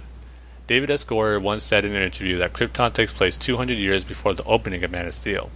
For a long time, I had only ever read the, that quote about that, and based on that, I took it as confirmation that the series would be DCEU canon. However, I just watched the interview myself, and the way he says it makes it sound like he was just using Man of Steel as a reference point to explain what the series takes place. One thing is in the trailer, though, that does make me think the show could be set in the DCU is that there is something that looks a lot like the House of El command key from Man of Steel. I feel like that would be very easy for them to set the show in the DCEU because they wouldn't have to worry about continuity issues that much. As long as nothing happens that would make it impossible for the events at the beginning of Man of Steel to take place, they could pretty much do whatever they want. Whether or not it is set in the DCEU, I'm very excited for Krypton. The number of DC live action TV shows we have right now is amazing, and between this and Black Lightning, it looks like it's hopefully only going to keep growing. yeah, there seems to be no stopping that, and it might become a problem with keeping up with all these shows. we'll see if it ever gets to that point. But as regards to Krypton, this wasn't really on my radar. I, I've heard about it, but you know, it's been a while since we've heard anything. So when this trailer got leaked, I didn't know it was leaked at first. I thought it was just re-leaked, but I did see it, and I agree. It did look pretty cool, a lot better than I was expecting. The Krypton looks pretty awesome, and the budget on it seems pretty good, at least for this uh, premiere episode. It looked really, really cool. And yeah, I agree too, where it looks like it could be set in the DC EU because Krypton did look a lot like how it did in Man of Steel. And you brought up the main thing with that uh, the key that they use to that has the House of El symbol on there that they use to activate the computers and all that. And just the architectural of some of the buildings and the interiors, it did have that very Man of Steel quality to it. So I'm kind of hoping it is. I mean, why not? It's that 200 years before the events of. I mean, we don't know if that's still the case right now, but if that was the plan, why not still just go for it? I don't think it can affect the main canon of the DCEU that much. So I say go for it and have it be set in the Right. DCEU. So yeah, I think it looks pretty cool, and I'll probably check it out once it premieres. Because at first I was like, ah, I don't know if this is you know something that needs to be done. There's other DC properties that can make better TV shows, but the trailer kind of got me sold on it. So we'll see. Uh, for me, uh, I can't say I'm really interested, but uh, if I, I think you have to stay away from certain things. Uh, first, don't have a Superman-like character, uh, a Kal-El, a Clark Kent. Um, if it's set 200 years before. Uh, number two, don't do the villain of the week thing like uh, Gotham did. yeah, and then uh, I guess number three would be uh, hmm. what would number three be, Tim? Hey, if you don't have it, that's good. that means there's not that much stuff more. I guess, for yeah, you're you're probably right. Uh, just just don't do the villain of the week and don't have a Clark Kent type character. Oh, and and, and don't don't have you know like uh, a a villain that Superman, you know, yeah, a Superman villain in the show. It's uh, Yeah. it's not it's not gonna work. Like oh, you know, we're gonna have Mxyzptlk or whatever his name is here, even though it's 200 years.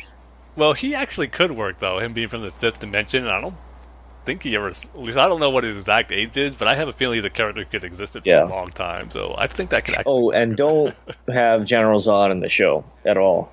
I mean, I don't know how they would do Yeah, that, that but just don't have them in the show. yeah, not when it's set that far back. So, So yeah, I mean, and who knows if it is still going to take place Yeah. 200 years? Because based on what Jordan said, that was from an interview that David Goyer said a while ago. So who knows what might have changed since then? Yeah. So, but we'll see. But that's it from Jordan. So as always, thanks for letting us know your thoughts, Jordan, on the all the Batman stuff going on the past two weeks and sending in your questions. So and thanks to both of you guys for sending an email for this episode. As always, it's much appreciated. definitely. So now we can move into our comic book reviews. And like we say at the beginning of every single comic book review section, Tim, if you haven't read your books, uh, pause this episode right now, go read your books, and then unpause this episode because we are going to uh, spoil these issues, right, Tim? Oh yes, do it any other way. And of course, everybody knows our rating scale by now, which is uh, unknown players from the Oakland A's roster. And uh, for this episode, we are going to be reviewing De- Detective Comics number 954 and Batman number nine, uh, not 921. Batman number 21. Uh, but before we get into uh, those books, um, I do have to say, Tim, I, I have been reading Batwoman. Um, there has only been two issues, or three technically issues. Um, but the the two uh, issues with the actual story uh, that they're going to be telling, Tim. I don't like that sigh. Uh, unfortunately, they are not what I was expecting. It's Uh. it's it's all right. The stories are all right. Uh, it's it's um, it recalls Kate's lost year where she uh, kind of you know wasn't her best, and they try to pull from that, and it just seems so. Um, what's the word I'm looking for, Tim? Coincidental. Coincidental. Yeah, Oh, okay. where she she's looking for this uh, these people, and it ends up being people from her her past, and the the thing I'm comparing it to, and it's not very fair, is uh, the new 52 Batwoman with uh, J.H. Will- I mean not J.H. Williams, uh, Haden Blackman, uh, and yeah, uh, J.H. Williams, uh, and it's not very fair because the way they told their story was they had enough in one issue to leave you satisfied, but they told a story throughout. I mean, their first story lasted like 20, 22 issues, right? It was an entire story that had a beginning, middle, and end, and a bunch of villains. And this one seems to be on a smaller scale, where it's more like a it's more like a three issue story kind of thing, and I just don't like it. Um, I just don't know if I like that storytelling format where it's a smaller, more condensed story. Um, it's it's on a smaller scale. Like I said, it doesn't really have that epic feeling where it, it, it has a lot of backstory. It has all this sort of Batwoman mythology tied into it. Uh, it doesn't rush. Um, it doesn't rush anything where, you know, Kate's in Gotham one moment and she's an, like a faraway place in another. You know, it, it doesn't really have that. I mean, it it, it it just doesn't have that sort of you know, this is unique. This is Batwoman. This is what it should be.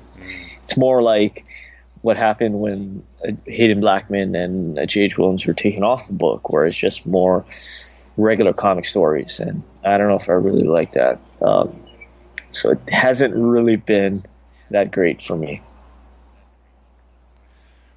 Well, that's too bad. You think you how long you think you're going to stick? I'm gonna give it another two, three issues. I'm, uh, or at least I'm gonna wait for this story to be to to be done, and I'll see where we're at there. Um, and another thing is the art, and I know nobody can really compare uh, to J.H. Williams and his panel layouts and the way he draws, uh, but it's not very well done.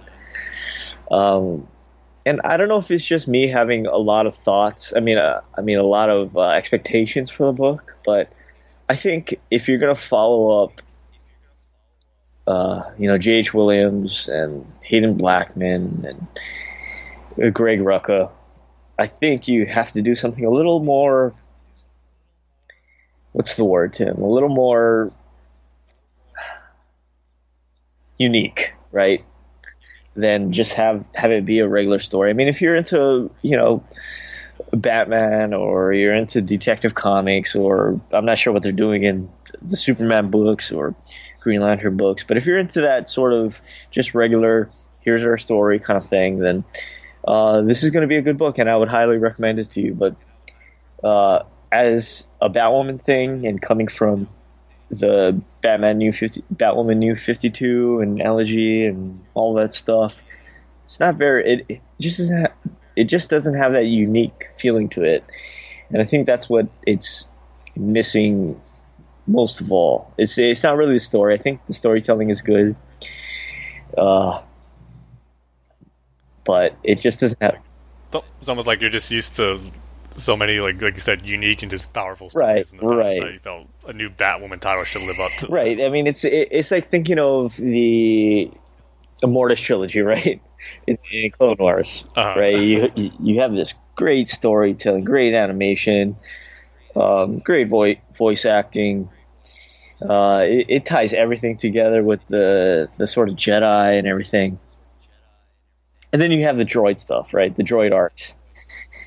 And it's not the greatest thing seeing uh, C3PO and R2 on doing whatever, right? It, it's Going to yeah. I mean, it's it's kind of like that, but uh, the storytelling is a little better. Is is is better. Uh, it's it, it's not a it, it, it's it's not a, um a criticism of Tin, James Tynion and uh, uh, Marguerite Bennett, right? It's it, it it just doesn't have that sort of uh, uniqueness, and I kind of feel I kind of feel let down in a sense. You know, it's it's not it's not really what I expected, and I I, I don't want to be you know I, I I don't want to be too harsh on it because it is it is a good passable story, but it's just not what I expected as a Batwoman fan. So I'm gonna give it to the end of this this arc, and we'll see where where they're at then. That's always the best way to judge something. Like, let the first arc Yeah. and then see, you know, if you want to continue after that. Right, and Well, start, sorry to hear, Dane. You still haven't gotten the Batwoman book that Yeah. the previous ones. you but uh. Alfred's uh, his niece is in is uh is yeah Julia. Yeah, It's his daughter. Oh, I didn't even know that. Is his uh is Kate's Alfred. So that's pretty cool. Okay. I I, I, th- I, th- kinda I thought that was a cool uh, sort of uh, aspect to that book. So uh, it, it does have its positives, but I just I, I just expected something more, and this is the first arc, but. And, and, and I mean, I think it, it is something different, but it just doesn't have that uniqueness, like I said. So uh, I'm gonna give it to till the end of this arc. But anyway, uh, Detective Comics number or uh, Tim, why don't you talk about Batman number 21 first? Actually, I want to say Batman number Oh, 21 okay. All right. So uh, Detective Comics number 954. Yeah. So this one, I gotta say, was a kind of a step back from this League of the Shadows arc, which I felt really got going in the last two issues. But this one is mainly about because there was a cliffhanger where Ra's al Ghul infiltrated the Batcave, and it starts off right from there where Batman's trying to take on Ra's, asking him, you know, where the captive members of his teams are. But uh, Ra's has other plans uh, for Batman. And first off, I guess I'll start with the art real quick. I wasn't a big fan of the artwork on this issue, and this oh, just the art visual style of it wasn't for me. And it was a lot different than what we've gotten in the previous Detective Comics issues. So that was a little off-putting to me. It wasn't like horrible, but different enough that kind of took me out of it a little bit. But um, there's a few story points in this issue that I didn't really like. Uh, the main one where you know throughout this whole story, Batman's been saying or thought the League of Shadows were just a myth and Ra's was the one that told him that. Like, but it turns out Batman did actually encounter the League of Shadows uh, over the course of his career as Batman, and Ra's pretty much just you know memory wiped him. Then we get flashbacks to some of those iconic moments in Batman's history where he take on took on the League of Shadows, but was quickly erased by Ra's al Ghul and kind of made him believe that it was just a bedtime stories that you would just dismiss, and that's what I had to do to you know kind of keep them hidden from you because the League of Shadows is kind of a splintered off from the League of Assassins. They're a separate, like, secret organized group that have to do, you know, the hard missions and the stuff that uh, really couldn't use to become, you know, in with some of the other rulers of the world. He kind of have like this secret uh, shadow organization to like do his dirty work more so than the League of Assassins would do. So he put Lady Shiva in, char- in, charge of that and kept him secret. And when Batman would encounter them, he'd wipe his memory, and to a point where he thought they were just a myth and a legend.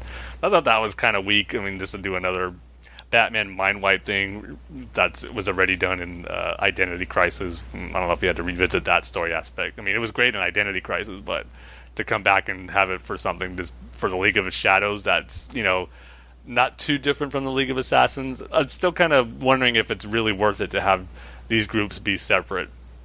I mean, we'll see where the story ends up, but kind of just wonder if it should have been, you know, something totally different, where like a rival to Ra's al Ghul's League of Shadows, than just have it be like a splintered off uh, group that's in charge by Lady Shiva. Just like her organization that she built up from scratch to rival the League of Shadows or the League of Assassins. I think that could have been cool, but I don't know that whole story revealed just didn't quite work for me.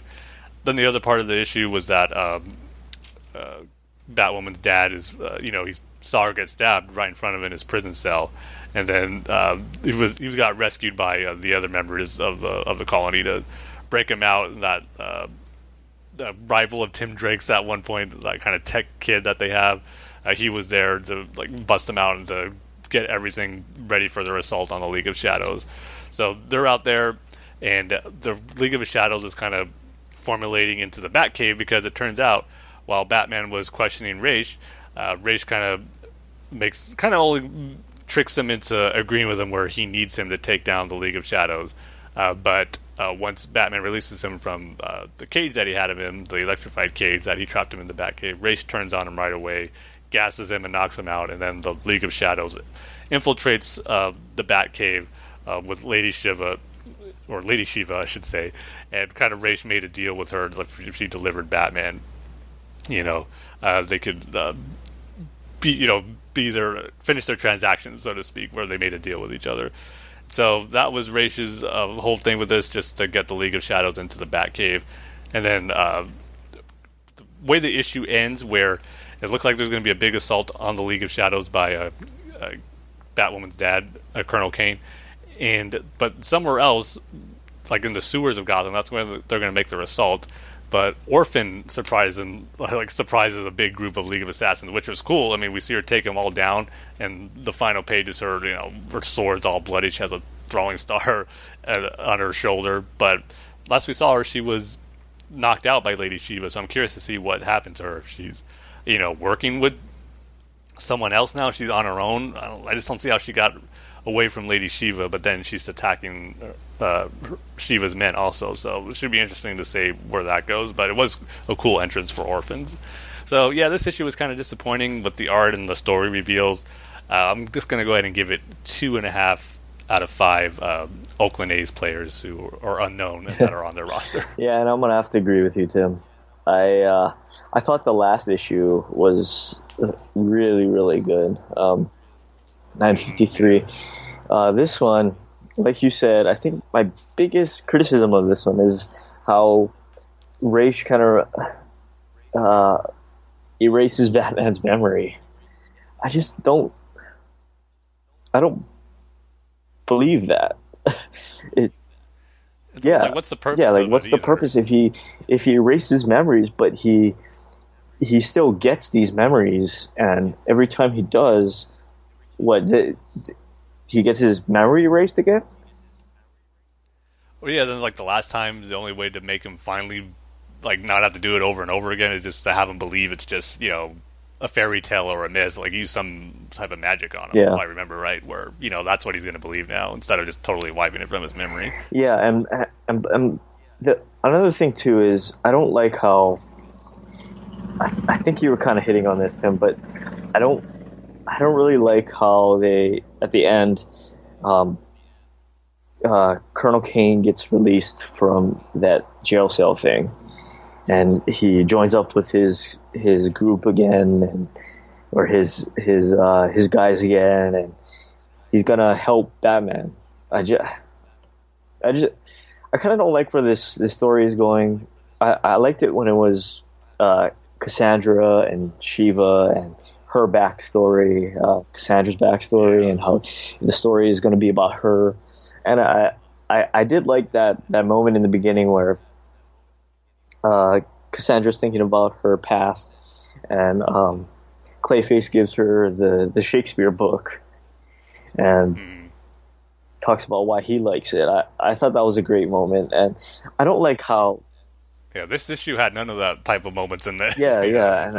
I I, I kind of don't like how. Um. Oh, so, so sorry. Was that from the the last issue?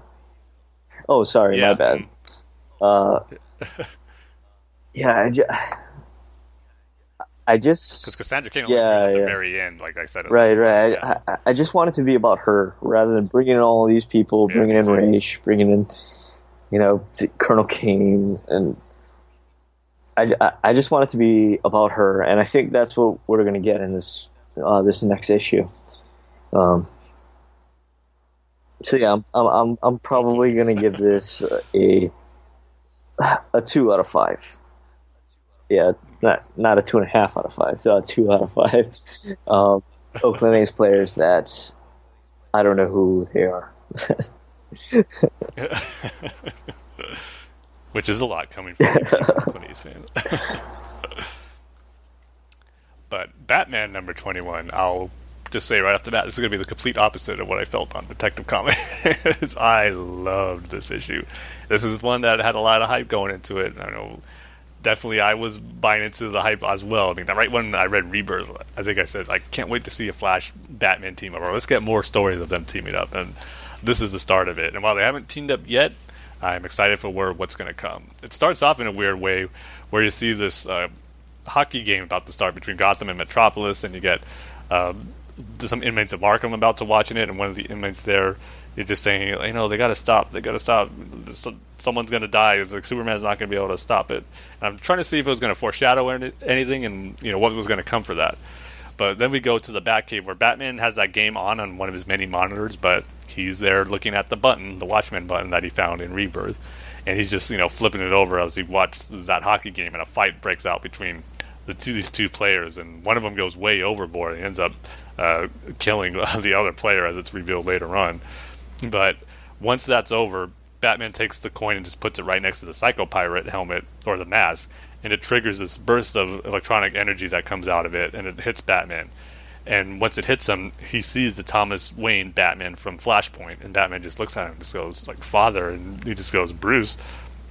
And then, but he quickly like it's almost looks as an aberration, and it just fades away.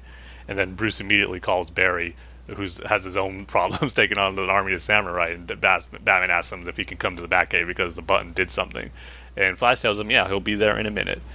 But once Bruce thinks he's there, he goes, "Oh, you just said a minute, but here you are." He realizes it's not Barry; it's Eobard Thawne, Reverse Flash, and it's the one from you know who died in Flashpoint that Thomas Wayne killed, and you know Eobard is calling Batman out of that, and there was this great moment here where you know you just saw Batman seeing Thomas Wayne, his father, and immediately takes you back to that note and that letter that was written all the way back from when the New Fifty Two started, and we finally get a glimpse of a little bit of what was written in there, not everything, but uh, Eobard Thawne picks it up and you know he's kind of mocking Thomas Wayne. It's like thinking, you know, you know, it's like so this is what you did after you killed me. You think you could, you know, this is your way of connecting with your son, and he's just like mocking him as he's reading it, and then he just tears it up, and just the look on Batman's face, he just screams no, and he's all he's all bloodied up, Batman, because they had a little encounter where Zoom or not Zoom, uh, Reverse Flash is just pounding Batman. Batman can't keep up with his speed, and that was the final straw. Batman seeing him rip up that note, like Batman just like tells him, "Get out of my cave," and he, you know, Batman's no dummy, as we all know. He knows how you know the Flash's powers and the Speed Force Speed Force works, because Reverse Flash is you know phasing in, and out, you know, moving at so fast speed that Batman can't touch him. But Batman tells him, you know, you, know, you can't use your blur powers uh, unless something solid is touching the ground. So he stabs a batarang through his foot and just nails him to the floor of the Batcave, and Batman just starts pounding him and starts wailing on him with blow after blow. Uh, but Eobard's able to break out and punches Batman into the Batcave. But you know, he, Eobard can't really phase through anymore, where Batman can have a little more even fight with him, and they come to blows, and just another brutal fight that Batman goes through. Between this and his fight with Bane, Batman's been through a lot recently, but I think this one might be even worse because Batman just looks so messed up, and he keeps telling Eobard, you know, I don't have to beat you, I just have to stall you for a few more seconds because that's when Barry's going to arrive. But Barry, as it usually is, is too late in these moments. Zoom, or I keep calling him Zoom. I, I know I shouldn't, but Reverse Flash delivers this one big final punch into Batman and just knocks him out. And he notices the Watchman button on there, and you know he he just asks, he picks it up. He goes like, "What's the mystery with you?" He picks it up, and this big blue light absorbs him, and he's not there in the Batcave anymore. But then he comes back, and he's just you know melting away. He's, there's this blue flame around him, and he just goes, "God." I saw God, and he just, you know, his body almost disintegrates, where his skin and all his flesh is gone. You just see a pile of bones in the re- in the Reverse Flash costume. So I think it's pretty obvious to know that he encountered Doctor Manhattan with this, and we know the powers that Doctor Manhattan has, and it looks like Eobard Eobard Thawne cannot sustain that encounter. So that's when Barry arrives in the Batcave. He he tells like he bursts in talking to Bruce over like, "Sorry, I'm late. I thought maybe I could stop uh, that fight in the hockey game from going out of control, but I was too late. That's where we learned out one of the players died, and he just as he says too late. That's where the issue ends, where you see the bones of Eobard Thawne next to Batman's body, which is just really beat up. So, just a lot of cool setup here for what's to come with that. You know, the comedian's button from Watchmen, and the looks like the confrontation Eobard Thawne had with Doctor Manhattan. It sucks that he's taken off the board already. I thought it was cool that he was back from being killed in Flashpoint, but it's like he's not going to last that long. But I just love this issue as far as the cool action with the fight between Batman and Eobard, but also the significance of it and the emotional aspect of it once he ripped up that letter. We knew how important that was to Bruce since the new 52, and then to see him go after Eobard after that was just really, really cool. So I love this issue. The art was great on it. Just everything clicked for me in this one. Action, story, some emotional moments, and then you know the setting up for what's to come with the mystery of the button. So I loved it. I'm going to give it five out of five Oakland A players that I don't know who are on their roster. It was just a really really cool issue. So I guess I should start reading Batman then. Again. Yeah, start off with the I Am Bane yeah. story arc, and then just continue on from there because it was it's pretty much been very consistent. And yeah, now that I think of it, these are two issues back to back of Batman. I give wow. five out of five. So that should say something. Um, yeah, so I guess that's it for for this episode, right, Tim? Yeah, I, I feel kind of dumb because we should be reviewing All Star Batman, but I'm sure this happens to you, Dane. You go to your comic shop, you haven't been there in like two weeks, you got a bunch of books. Then when you come home, you realize one issue wasn't in your pull list that you didn't forgot to take from the shelves, and All Star Batman was that for me. So. Oh well, n- next episode, right? All right. Yeah. Uh, so just go over to the BatmanUniverse.net, Facebook.com slash Batman Universe, Twitter handles at Batman Universe, show's Twitter handles at Batfans Podcast, Tim's Twitter handles at TimG311. I'll say it since I didn't really like the the album that you recommended, um, and or you told me to review. And uh, my Twitter handle is at Dane Says Banana. Uh, you can email the show at batfanswithoutpants at gmail.com and rate and review us on iTunes. So with that, like we say at the end of every single episode, Tim. What do we say?